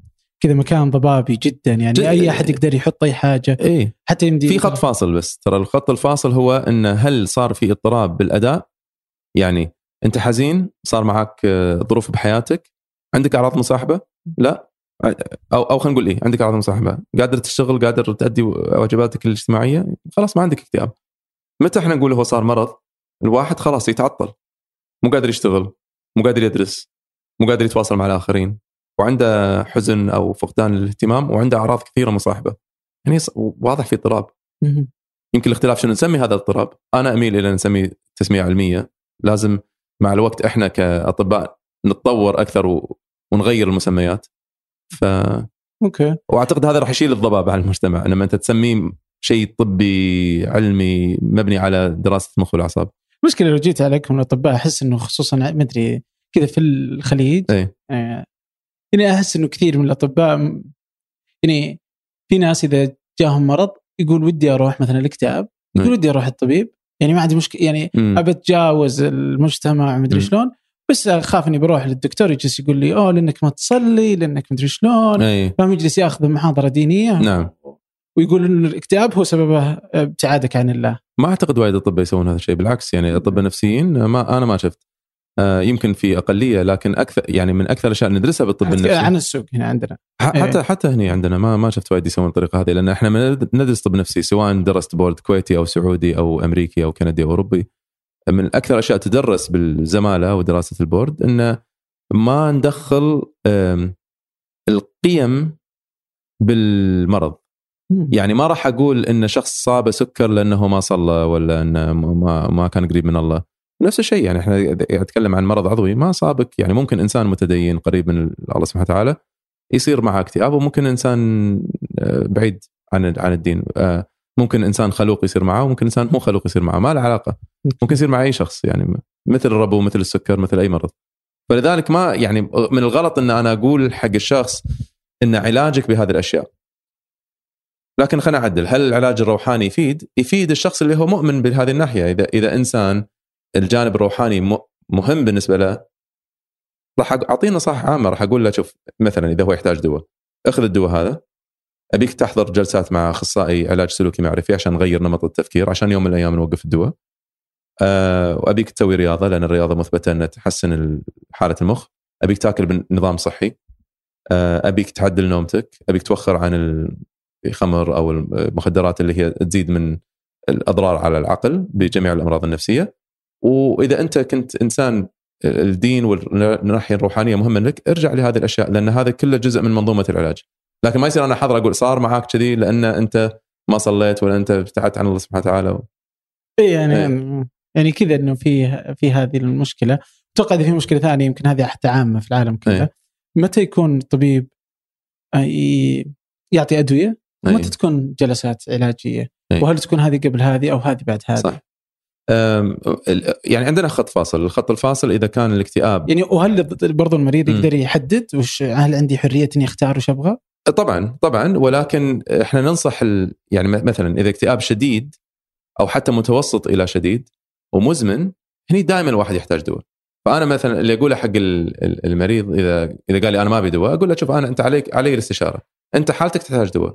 إذا تسألني هل راح تتحسن من غير دواء فقط جلسات راح أقول لك لا.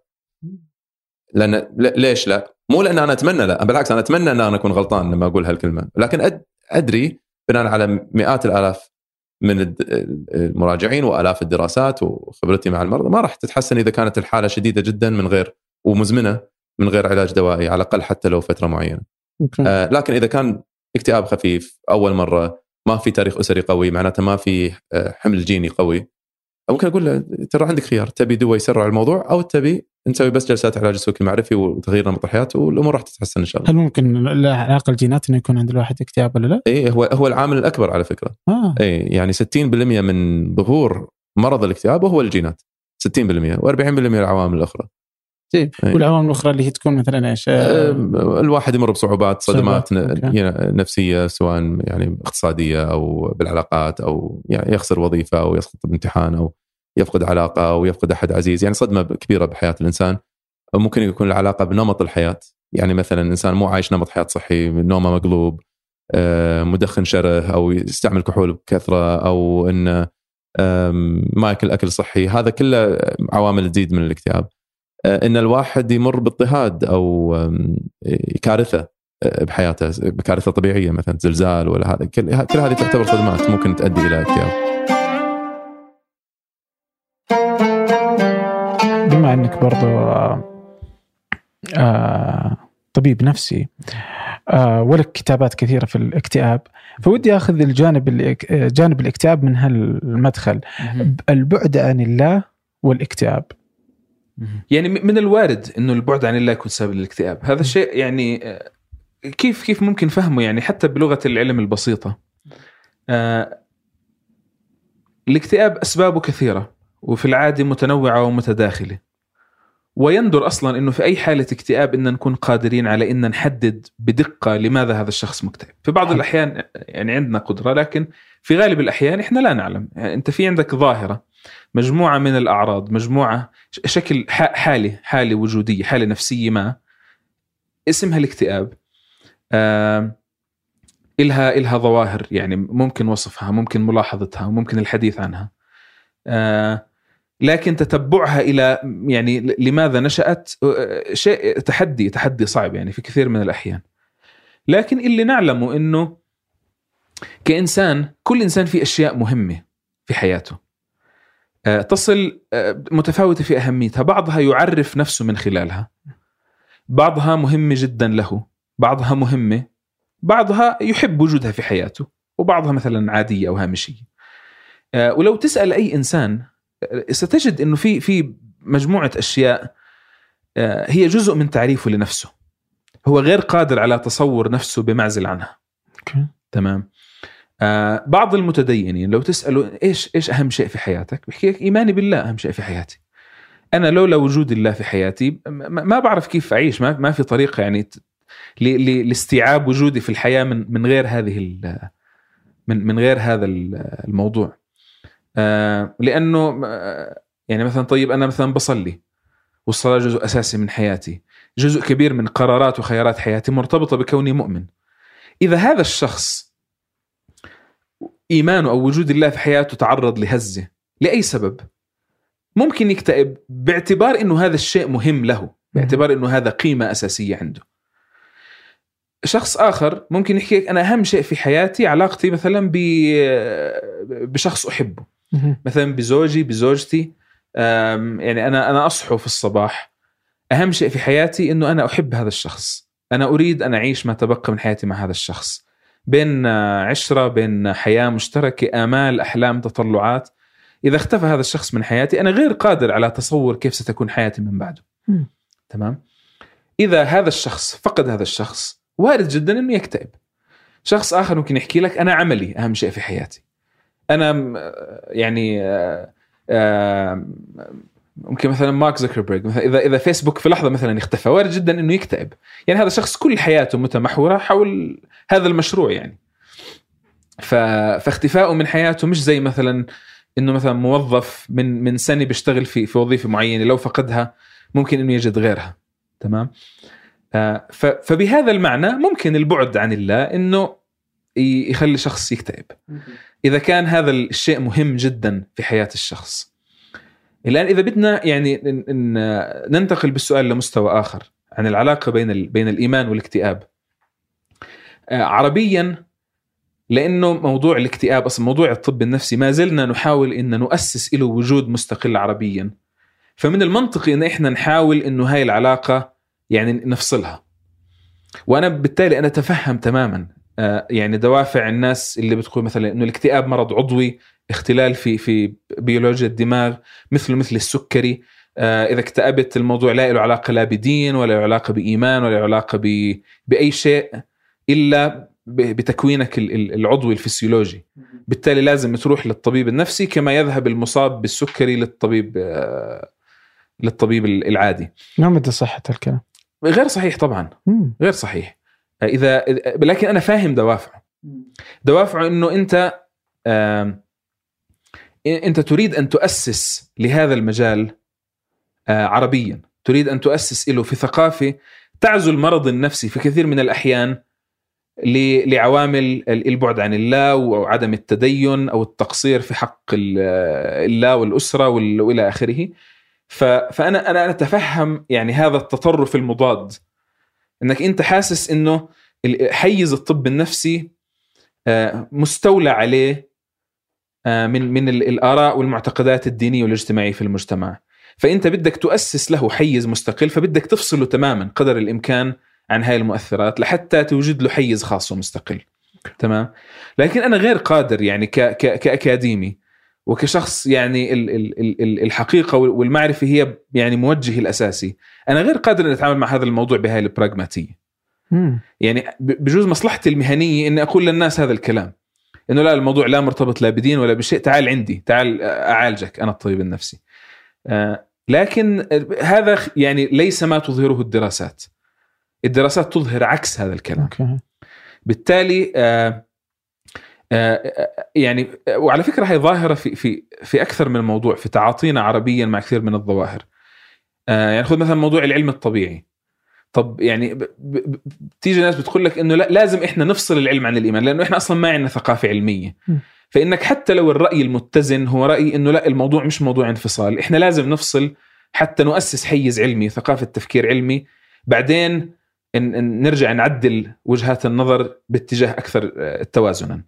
خذ مثلا موضوع النسوية مثلا. م. نفس الفكرة. آه، إنه ال- ال- المرأة في مجتمعاتنا مظلومة ومضطهدة وحقوقها فلا مشكلة فإنك أنت تتبنى آراء نسوية متطرفة. مم. حتى إنك أنت يعني تأخذ الأمور في اتجاه آخر تماما وبعدين سيبدأ يعني ينشأ آراء معتدلة في المنتصف. أوكي. تمام؟ آه، في موضوع الدولة إحنا بدنا الدولة العلمانية مع إنه كثير كتب يعني عن إنه الدول الغربية أصلا نفسها مش علمانية بالمعنى اللي تتصوره الناس. الانفصال بين الدين والدولة مش بالطريقة اللي يعني يبدو لل- لل- لل- للمتطرفين من العلمانيين آه انها الأمور عليها. بحكي لك لا إحنا لازم نوصل إلى شكل من الفصل الكامل. بدنا نرجع نشوف. بعدين نحاول إنه نوجد لكن هذا شيء يعني اولا ضد المعرفة الإنسانية مهم. وضد الخبرة البشرية. يعني إحنا إحنا أظن يعني كعرب ومسلمين في في موقع ممتاز يؤهلنا بخصوص كل هاي القضايا إن نوصل فيها لخلاصات معتدلة. لأنه إحنا يعني رأينا التجربة ال- ال- اللي أخذت الأمور في اتجاه متطرف وبدأت يعني تحاول تصل إلى إلى وضع أكثر اعتدالا. فأنا غير قادر يعني لا لا أتفق مع إنه إحنا كمان يجب أن نأخذ الأمور في اتجاه متطرف ثم نصل لاتجاه أكثر اعتدالا. أوكي. يعني وكأننا غير قادرين على إن نقيم نقاش يعني آه، آه، منطقي وكأنه ال- وكأنه إحنا غير قادرين على الاستفادة من تجارب البشر الآخرين. كأنه في في محدودية. لا أنا بدي أخطئ وبعدين أرجع أصحح خطأي في في مشكلة أساسية أظن في التفكير بهذه الطريقة. ففي موضوع ال- الدين وال- والعلاقة بالاكتئاب آه، في في آه، في مراجعة ممتازة جدا. آه، قام فيها مجموعة باحثين رافائيل بونيلي وزملائه حاولت آه، نظرت للدراسات اللي اللي نظرت للعلاقة بين الاكتئاب والدين والتدين. من الستينات لحتى 2010 تقريبا. تمام؟ آه ووجدوا تقريبا 400 دراسة حاولت إنها تعالج الموضوع. آه وصنفوا الدراسات حسب يعني قوتها المنهجية. إنها دراسات معمولة برصانة علمية وب rigorousness بالتزام وانضباط علمي. تمام؟ آه فوجدوا إنه 60 إلى 70% من الدراسات أظهرت أثر إيجابي للدين والتدين في موضوع الاكتئاب. فال- فالمتدينون أقل اكتئابا من ناحية نسب الاكتئاب اسرع تعافيا من الاكتئاب وأكثر قدرة على التعامل مع الاكتئاب. آه okay. تمام؟ ف... ففي علاقة. يعني العلاقة موجودة. مش إنه الموضوعين منفصلين تماما. آم، وهذه كانت دراسات يعني معمولة في في في يعني دول مختلفة. آه، وجود الدين فيها موجود بأشكال مختلفة ثقافات مختلفة. وعلى مدى بتتكلم يعني عن عن 40 سنة تقريبا يعني الدراسات هاي معمولة. ف فبالتالي آه، ال... ال... آه، الدليل العلمي في اتجاه إنه لا في علاقة بين الموضوعين. الموضوعين مش مش منفصلين تماما. تمام؟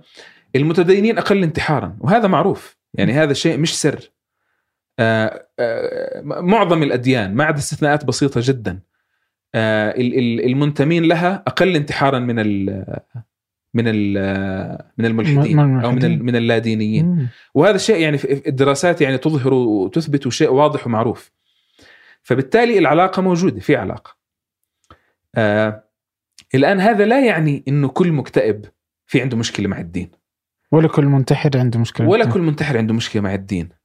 بل أحيانا وهذا موجود قد يكون الدين سبب في الاكتئاب وقد يكون الدين دافع للانتحار. يعني هذا الشيء لا, لا يمكن نفيه تماما. أحيانا الدين بيكون عامل داعم و و ومساعد على الخروج من من حالة الاكتئاب أو أو أو واقي منها لكن أحيانا ممكن يكون مسبب لها ومعزز لها. يعني أبرز الأمثلة مثلا موضوع الجلت موضوع الشعور بالذنب. بعض ال- بعض الأديان وبعض الأشخاص بسبب تكوينهم النفسي آه، موضوع موضوع الشعور بالذنب شيء قاتل بالنسبة له شيء لا يمكن انه يتعامل معه. فإذا مثلا آه، أذنب ذنب معين تمام؟ صار عند بصير عنده آه، شعور عارم بالذنب آه، بسبب ديني إنه مستحيل ربنا يغفر لي أنا آه، أنا غير قادر على على استيعاب إني أنا أذنبت هذا الذنب. فهو أصلا غير قادر على إنه يسامح نفسه ونمط تدينه أو أشياء معينة في دينه أو ربما دينه نفسه يعزز فكرة الذنب. فكرة ال... يعني ال- ال- الكاثوليكية تطرح في, في, في الكتابات النفسية كمثال. فكرة الذنب فيها يعني قوية وواضحة. آه فهذا الشخص ممكن ممكن إنه الدين يكون معزز لاكتئابه. آه مثلا ال- الأشياء المتعلقة بالأسرة والأولاد. الأديان دائما عندها تركيز قوي على موضوع الأسرة والأولاد. يعني تركيز على التماسك الأسري على التواصل الأسري الانفصال في الأديان غير غير محبذ آه، تربية الأبناء التربيه قويمة كذا آه، شيء آه، يعني شيء أساسي في في في في منظومات التدين. آه، فبالتالي إذا شخص يعني اسريا ما كان ما كانت تجربته يعني آه، ناجحة جدا قد وكان متدين قد يكون الدين شيء مشعر له دائما بالذنب أو شيء يعني مشعر له ب بإنه أنا أنا أنا شخص سيء أنا شخص آه يعني لا لا أستحق إني آه إني أكون سعيد أستحق إني أكون مرتاح آه في- فيكون الدين معززا للاكتئاب. وأيضا إذا بدنا نأخذ الموضوع لسياقه الاجتماعي ممكن تكون منظومة التدين في المجتمع إذا كانت خانقة وقاهرة وحارمة للإنسان من أبسط من أبسط حقوقه ممكن إنه يكون الدين في هذه الحالة. طبعا يعني دافع. للاكتئاب. فبالتالي ال- ال- العلاقة معقدة. لأنه أصلا يعني إيش إيش معنى الدين؟ يعني الدين له أكثر من مستوى، في في الدين مستوى فلسفي متعلق بأفكار الإنسان، في في الدين مستوى وجداني، مستوى روحي متعلق بمشاعر الإنسان وروحانيته، في في الدين مستوى اجتماعي، آه، في في الدين مستوى سياسي، آه، في في الدين مستوى سلوكي، فعلى كل مستوى من هاي المستويات ممكن يكون في علاقة إيجابية مع صحة الإنسان النفسية أو علاقة سلبية. وهكذا آه، بيان دخلتنا في في النسوية يعني بشكل بشكل جارف يعني. فعلى على المواضيع اللي ودي أنا أحكي فيها حقيقة هو حديثك عن الانتحار آه، النفسي الجماعي. هذا كان في آه، سياق الشبكات الاجتماعية وكيف أن الشبكات الاجتماعية أصبحت يعني كذا يعني مكان يعني يلحظ فيه الضجر والعنف آه، وكذلك فيه آه، جانب من نسميه إظهار شكل آخر من من من من حياتك يعني. يعني انفصال عن الشخصية الحقيقية انفصال عن الواقع آه، ترابط اجتماعي مختلف آه، قدرة في إنك تكون شخص شخص آخر يعني. وكذلك يعني آه، أثر النفسي عليك يعني. فكيف قراءتك كذا للمشهد ال- الشبكات الاجتماعية؟ على الأثر النفسي العام وعلى العربي يمكن بالضرورة يعني. ال ال في في في في قدر من الدراسات يتزايد في الغرب. بدرس جيل اللي بيسموهم ال إيش اسمه هذا آخر generation اللي بعد ال millennials؟ بعد ما أعرف. اللي مواليد 94 ال Z generation يمكن أو ال Y generation ما, ما بعرف بس, في ال millennial ال millennials بوقفوا عند 94 كأنه. فال. فال فالجيل اللي بعدهم أظن Z generation بسموه أو شيء زي هيك. فهم مواليد ما بعد 94 مواليد ما بعد 94 آه, آه ف ال... هذا ال... هذا ال... هذا الجيل اللي هم حاليا يعني أكبر ناس فيهم 95 قول 24 زي كذا. آه اللي هم يعني تقدر تقول يعني دخلوا الجامعات قبل بضعة سنوات يعني آه.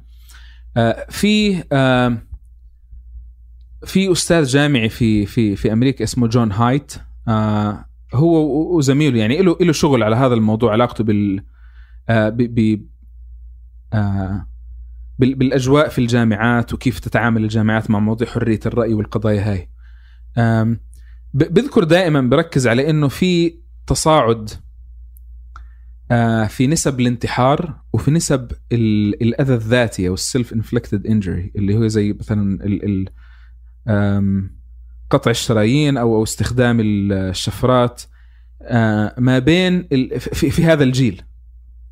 بالذات في ال في الفيميلز في ال- في, ال- في البنات. وبالفعل يعني نسب الانتحار في هذا الجيل ترتفع بالذات وأذى النفس غير المؤدي للانتحار زي القطع وال- وال- والجرح وهكذا. آه، أيضا هي مرتفع ترتفع وأكثر في البنات منها في الذكور كمان. ترتفع في اثنين بس وتيره ارتفاعها في البنات أكبر. آه، فهو حاول إنه يربط هذا الموضوع بظواهر معينة. أو قبل ما يربطه إنه يعني يشوف كم من الداتا أكثر في م. هذا الموضوع آه هذا الجيل آه أقل علاقات اجتماعية من اللي سبقه معقولة؟ أها. ها علاقات اجتماعية في الحياة آه هذا الجيل هو قد يكون الجيل الأول في أمريكا من وقت ما بلشت إحصاءات عندهم sexual partners في هذا المستوى من حياتهم أقل من آبائهم. يعني لو مسكت أمريكا من وقت ما كانت إحصاءات كل جيل كان عنده sexual partners شركاء جنسيين أو ناس يمارس معهم الجنس أو يدخل معهم في علاقة جنسية. كل جيل أكثر من اللي قبله. لحد ما وصلنا لل- لل Z generation. وصار أقل من صار أقل من آبائهم. مم. تمام؟ آه، أقل حصولا على driving licenses على رخص رخص ال- القيادة. مم. أقل شربا. تمام؟ إقبال على الكحول. فهو آه، وعي أفضل يعني. من كل الجوانب يا ممكن. يعني في سياق المجتمع الأمريكي okay أنا ماشي. قله الكحول أكيد. افضل بالنسبة لي يعني. إيه. بس آه وأكيد يعني بتأخذها بمنظور يعني ديني. أنا طبعا مش مع ال multiple sexual partners ولا شيء. بس إنه بالنسبة للمجتمع الأمريكي هذا مؤشر بدك تأخذه في سياقه الاجتماعي. إنه مش معناه إنهم صاروا أتقى. الموضوع مش هيك يعني. لا. تفسيره هو للموضوع إنه هاي كلها بصنفها على إنها risk taking behaviors إنها يعني الأنشطة المرتبطة بالمخاطرة بالخروج من مساحة الطمأنينة تاعتك. تمام؟ إنك أنت تروح مثلا بتصاحب وفكرة يعني يعني فكرة ال ال يعني اكتشاف ال- المساحة هاي مسافه العلاقة بين الجنسين فيها قدر عالي من المخاطرة. أنت. بتحط يعني قبولك الشخصي ونفسيتك على المحك. تروح مثلا كشاب مثلا بتحاول تثير إعجاب فتاة بتعرض نفسك عليها بتحكي معها عملية معقدة يعني فيها قدر عالي من القلق وكذا. ففي سياق المجتمع الأمريكي يعني هي مؤشر على مدى قدرة الشخص على ثقته بنفسه على قدرته على إنه يستكشف مساحات مقلقة وغير وغير غير مضمونة. برضو انك عفوا إنك تقود السيارة إنك يعني تقضي وقت أكبر مع أقرانك من اللي تقضيه في البيت إلى آخره. فمن هذا المدخل تحديدا يعني التقييم بيكون. فهو فهو تقييمه للموضوع. ربطها بإنه هذا الجيل اللي فعليا إنوجد مع ال social media. يعني مش الجيل اللي دخلت ال social media على حياته في في مرحلة ما كان طفولته تشكلت يعني نوعا ما. آه، ال social media وال- وال- وال smart phones بالنسبة لهذا الجيل هي جزء من من من طفولتهم. تمام؟ آه ف فهو تفسيره اللي بيطرحه لهذه الظاهرة إنه آه هذول الناس حمتهم ال social media أو مش حمتهم جعلتهم ال social media والشاشات بشكل عام. أقل رغبة في استكشاف مناطق تقع خارج ما هو في محيطهم. تمام؟ إنك أنت إيش إيش شك- شكل التواصل الاجتماعي المتاح؟ في مجتمع ما في ما في smart phones وما في ما في social media بدك إنك تطلع على المدرسة بعدين تضلك يعني إحنا كيف نشأنا؟ يعني بعد المدرسة بتروح تلعب في الحارة أو بتروح تلعب في في النادي أو بتلتقي بالأصدقاء في مكان معين ففي قدر من ال socialization من من التفاعل الاجتماعي بصير تمام؟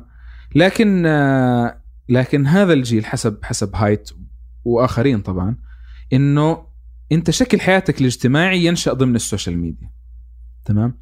فبشكل أساسي منه يعني. فهذا بيخليك شخص أكثر حساسية. من ناحية إنك أنت لا تتعرض ما ما تعرضت في حياتك إلى شكل من ال risk taking لدرجة إنه أنت تدرب جهازك النفسي وتكسبه مناعة. من أخذ المخاطرات يعني. بالضبط. مم. تمام. يترافق ذلك مع إنه هذا جيل آباؤه حريصين جدا عليه بيحاولوا يحموه. ما ما- يعني صار لي في أمريكا خمس سنين نادر جدا إنك تشوف ولد في الشارع لحاله. نادر جدا جدا جدا. تمام. الأطفال إما في البيت مع بعض بإشراف الكبار أو مثلا في الحديقة وابوه أو أمه على يعني مقربة بتراقب وأي حدا يظهر شكله غريب في ال في ال في ال playground ولا في في الحديقة آه بدهم ياخذوا ابنهم ويمشوا آه ف ف فإنه في نوع من من ال protection العالي. للأطفال وأتوقع نفس الشيء عندنا يعني نفس الشيء يعني آه، أذكر زمان كنا نلعب في الشارع. آه، عادي ونروح ال- آه، يعني كذا كل كل- البقالة الأماكن المسجد كل شيء لحالنا يعني. الآن أخواني الصغار ما يطلعون لحالهم. إيه صحيح يعني صحيح ما. يلعبون في الشارع يعني. صحيح أنا أنا بتذكر عمري خمس سنوات يعني خمس أو ست سنوات. مم. كنت آه، يعني أخرج من بيتنا أقطع مسافة كيلو ونص يعني ميل تقريبا أروح على مكان أشتري منه وأرجع. وكان شيء عادي جدا يعني. الآن بنتي عمرها خمس سنين ونص تقريبا صار ست سنين. مستحيل مستحيل. مستحيل أعملها يعني. وحتى لو صارت عشرة حتى تلقاها صعبة جدا. بالضبط. لا صحيح صحيح. ف... ف... فبالتالي في نوع من من ال... من الأمان ال- المصنوع حوالين حوالين هذا الجيل. تمام؟ آم... لكن هذا الجيل مدخله لل... لل... لرأيه في نفسه جاي من ال social media بشكل أساسي. لما يجتمع إنك أنت ما تعرضت. لنشاطات مخاطرة في المجتمع. اللي هي إذا بدك تقيس إحنا على مجتمعنا okay بلاش الشرب وال... وال dating والأشياء هاي. زي ما أنت قلت إنك تلعب في الحارة. إنك أهلك ما يكونوا حواليك وأنت بتلعب. إنك تروح البقالة تروح مكان مثلا تشتري منه. تروح على المدرسة لحالك وترجع لحالك. تمام؟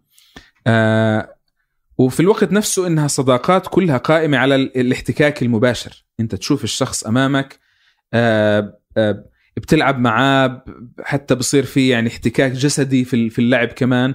فكل هذا يعني وكلنا وإحنا في الحارة مثلا تحالف الأصدقاء ضدنا مرة وجربنا شعور إن شعور الريجكشن شعور الاستبعاد شعور الاستثناء شعور إنك كيف أنت بدك مثلا يعني تستكشف هذا العالم تنشئ مثلا منظومة تحالفات داخله.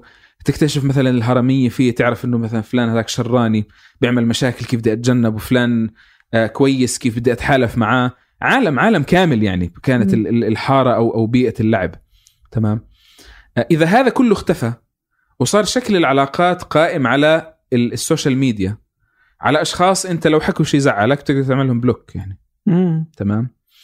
آه ما في إرث مشترك ما في تاريخ طويل ما في يعني آه ما في هذاك القرب. وفي الوقت نفسه ما في التعرض الضروري إلى أشكال من الرفض أو الإقصاء أو الاستبعاد اللي يدربك على المناعة يخليك شخص أكثر قدرة على احتمال ال- المشاعر النفسية السلبية. تمام؟ آه هذول العاملين مع بعض نشأوا إنه إحنا في عنا تصور مثالي عن عن عن الحياة. وما تعرضنا له... ما تعرض هذا الجيل بالذات. وبرضه كمان جيلنا اللي ال social media دخلته يعني في عمر أكبر شوي. آه، نرجسية بتزيد. آه، آه، احتمال الإنسان لأنه حدا يخالفه في ارائه آه، بتقل. آه، خاصة لما الآراء تتحول ل stories على انستغرام تبطل post على فيسبوك. يعني صار صار الموضوع lifestyles تتنافس أو كل واحد بيقدم lifestyle عن حاله. أكثر ما إنه هي أفكار ممكن الواحد يعني ينشئ مسافة بينها وبين نفسه. تمام؟ الموضوع كله موضوع صار ذات. أنا هاي هاي my story. تمام؟ هاي صورتي هاي هاي ش... ه- هذا أنا. ف... فبالتالي هذا أنا اللي اللي بحبني وبده يعمل لي follow ويجاملني أهلا وسهلا. اللي اللي ما بيعجبه أي شيء في حياتي مع السلامة. ف- فبالتالي هذا هذا مجتمع يعني موازي يتشكل. آم، يعني لا يحتك الإنسان بسبب استغراقه فيه بالمجتمع الحقيقي اللي فيه أنت مضطر تتعامل مثلا مع أشخاص أنت لا تحبهم بالضرورة. فهذا الجيل وحتى جيلنا بده يعني في وأنا أنا بدعو الناس اللي اللي بيسمعونا إنهم يعني يتأملوا هذا في حياتهم إنه بتصير مثلا أنت بيئة العمل بدك تحولها لبيئة شبيهة في, في ال social media. بتصير مثلا لا لا أنا ما ما ما بعرف أشتغل مع حدا بختلف معه. أنا بدي حدا يكون متوافق تماما معي فالاحتكاكات في الشغل بتزيد. تمام. مع إنه العمل مع ناس أنت لا تطيقهم أو لا تتحمل طباعهم جزء أساسي من تجربة الحياة. خذ أنت الموضوع على نطاق أوسع. كيف بدنا نصير نعالج مواضيع زي الطائفية ومواضيع زي زي السوق؟ طب السوق ما برحم. يعني في السوق ما في يجي بابا وماما يجي يحموك وما في حدا تعمل له بلوك. عشان هيك أنت تش- بتشوف غير إنه طبعا وضع السوق مختل وكذا بتشوف هذا التذمر من من العمل من الكارير من إنه الناس غير قادرة إنها يعني تستكشف هاي الآفاق. غير إنه ال social media هي أصلا مساحة مفتوحة للشكوى. فس- فس- فسلوك الشكوى يتعزز أصلا. آه، فإذا بتحط هاي العوامل كلها بتشوف كيف إنه ال ال ال ال الناس يتجهوا إلى نمط أكثر هشاشه okay. آه، ف, ف إعجاب أكثر بالذات عدم عدم احتمال للاختلاف مع آرائي أو مع lifestyle ي. بإمكاني أنا أقرب اللي اللي يعني آه، اللي يتجاوب مع ما يعني آه، أقوله. آه، وبإمكاني إني أقصي اللي اللي يشكل بالنسبة لي مساحة آه، مساحة قلق أو مساحة ارتباك. فكل ما هذا الشخص واجه معضلات الحياة الحقيقية قدرته على التعامل معها أضعف. تمام؟ لأكثر من سبب لسبب إنه هو هو محصن نفسه بشكل وهمي من الريجكشن من ال- من الغضب من الناس اللي قد لا يكون قادر على إنه يتفاهم معاهم بشكل كامل. فهو متصور إنه الحياة كلها ممكن تكون بهاي الطريقة. ف- فنكباته في الحياة بتيجي اقسى يعني في سوق العمل ما في السياسة في في في المجال العام يتعرض لنكبات ويتعرض لصدمات. فهشاشة أكثر. هشاشة أكثر. okay. آه، غير إنه هذا يعني ينشئ بخلي الإنسان مع الوقت صورته اللي بيصدرها عن نفسه على ال social media ممكن يصدقها. يعني ممكن يصير مصدق إنه هو الإنسان المحبوب هو الإنسان اللي كل الناس بدها رضاه ما حدا بده يزعله. آه، وهذا بيكون يعني أكثر تفاقما في حالة ال- في حالة ال females لأنه في في مكسب في مكسب جنسي من من من مجاملة المرأة. على ال social media وهذا الشيء يعني ينبغي انه يكون يعني يعني معروف ومطروح. الموضوع مش محايد. تمام؟ وأظن هذا شيء ملحوظ يعني الناس ممكن تشوفه إنه يعني حدا حدا بيشكي من من موقف معين على ال social media. أه. رجل بيشكي شوف كيف استجابة الناس معاه امرأة بتشكي شوف كيف استجابة الناس معاها يعني. آه فبالتالي هذا من جهة يزيد الهشاشة ومن جهة يزيد يعني تصور مثالي غير حقيقي للناس عن المجتمع. فلما يوا- يواجهوا مشاكل حقيقية في حياتهم قدرتهم على التعامل معها أصعب. أوكي. تمام؟ فبالتالي آه وهذا للآن ما ظهر يعني. له هو بوادر تظهر اي يعني بس إنه ما أصبح جيل كامل من اللي سميتهم أنت ال Z generation ال Z generation إنه ما بدأوا يصطدموا بالواقع بشكل آه، واضح يعني. يعني على الأقل إذا أخذنا كلام هذا هذا البروفيسور جوناثان هايت كان بيتكلم مثلا على موضوع ال- ال- مدى قدرة ال- ال- الطلاب في الجامعات إنهم يحتملوا الآراء المخالفة. فهو بيقول إنه هذا الجيل قدرته على احتمال الآراء المخالفة حتى الآراء النظرية يعني المخالفة ضعيفة جدا لأنه ما تعود على الاختلاف. وعلى وعلى تحدي أفكاره ومن هون أجت مثلا ال political correctness والتعامل مع الأفكار على إنها خطر. مش على إنه هذا هذا رأي أنا أختلف معاه. إنه الناس بتشوف الرأي المخالف على على إنه خطر يتهددها. إذا بيكون مثلا حدا عنده رأي سلبي في خيارات الدينية أو الاجتماعية أو أو السياسية فأنا بصير أتعامل مع هذا الموضوع من من من منطلق آه، من منطلق safety من منطلق أمان. okay. مش من منطلق إنه والله هذا هذا اختلاف طبيعي لابد منه في المجتمع. فبصير نفس اللي كنا بنحكي إنه بصير بدي أوسع نطاق ال social media والأسرة اللي هم الاثنين protective وبدهم يزيحوا من أمامي أي عقبات أي شيء ممكن ينغص حياتي. هذا بدي كمان أنسخه في الجامعة. فأنا ما بدي أسمع مثلا البروفيسور اللي مثلا عنده أفكار آه، معادلة للقضية الفلسطينية. ممكن أنا كفلسطيني أروح للجامعة والله هذا البروفيسور بيحكي آراء آه، معاديه للقضية الفلسطينية وأنا لا أشعر إني سيف في مم. في ساحة في المحاضرة. ممكن انعمل اجتماعات ولجان مع إنه قال راي سياسي. والمفروض أنا يعني كفلسطيني أكون واعي إنه طبعا مش كل الناس مناصرين لقضيتي يعني. تمام؟ آه، فاسحب هذا على ال- ال- الخيارات الاجتماعية الخيارات السياسية الخيارات الاقتصادية آه، موضوع ال- ال- الرجال والنساء وال- وال- والجندر. كل كل كل القضايا هاي يعني بنسحب بنسحب عليها. تمام؟ ف- ف- ف- فنظرية هايت إنه هاي الأشياء تجعل البشر أكثر هشاشه وبالتالي تجعل احتمالهم للصعوبات أضعف. وبالتالي تعزز عند هذا الجيل آم، إنه مثلا جيل أكثر قلقا، جيل أكثر اكتئابا، جيل أكثر ايذاء لنفسه، جيل أكثر انتحارا. بس برجع بقول هذا ارتباط يعني مش بالضرورة انه يكون ارتباط سببي. يعني يمكن يكون في أشياء أخرى في المجتمع. إحنا إحنا يعني لا لا نلتفت لها بشكل كافي.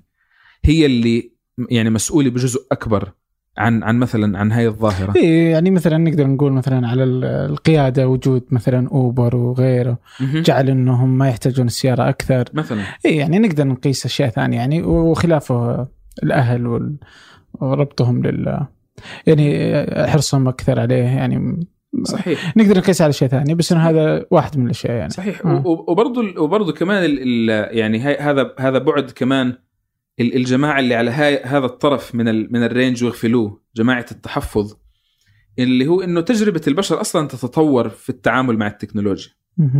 يعني التكنولوجيا مش مش تأتي علينا وإحنا نظل كما نحن. برضو إحنا عندنا وسائل تأقلم. يعني كمان بعض هاي التحذيرات آه، كانت مثلا ظهرت أول ما ظهر موضوع التلفزيون. يعني آه، إنه هذا سيحول الأطفال لأغبياء وإنه آه، صحيح. آه، لكن يعني أظن أظن إنه بإمكاننا نشوف إنه ال social media شيء يعني شيء مختلف. يعني شيء مرافق لك وين وين ما ذهبت. ما ما عاد الناس يحتملوا إنه يكون مثلا في طيارة مدتها ساعة ما فيها واي فاي. آه، عشان بده يضل connected هو connected. مع شو؟ connected مع مين؟ أنت ما, ما بتعرف. هذا هذا ال- هذا يعني ال- ال- ال- القلق الهائل العارم من من الانفصال عن شيء انت غير قادر على تحديد ماهيته بتلاقينا هيك فجأة بنكون في حوار يعني ما بتشوف إلا حدا فينا مد إيده على جبهته بس هيك بطريقة تلقائية بده بده يعني طول التلفون. وكانها إنه يعني ما بعرف إنه اي اي اي آه،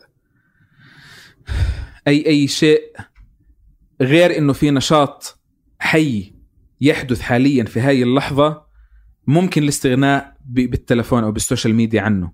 فبالتالي وين مساحات التأمل؟ وين مساحات مثلا بس الجلوس صامتين في حضرة بعض؟ وباعتبارنا أصدقاء والصمت بيننا كمان شيء مهم.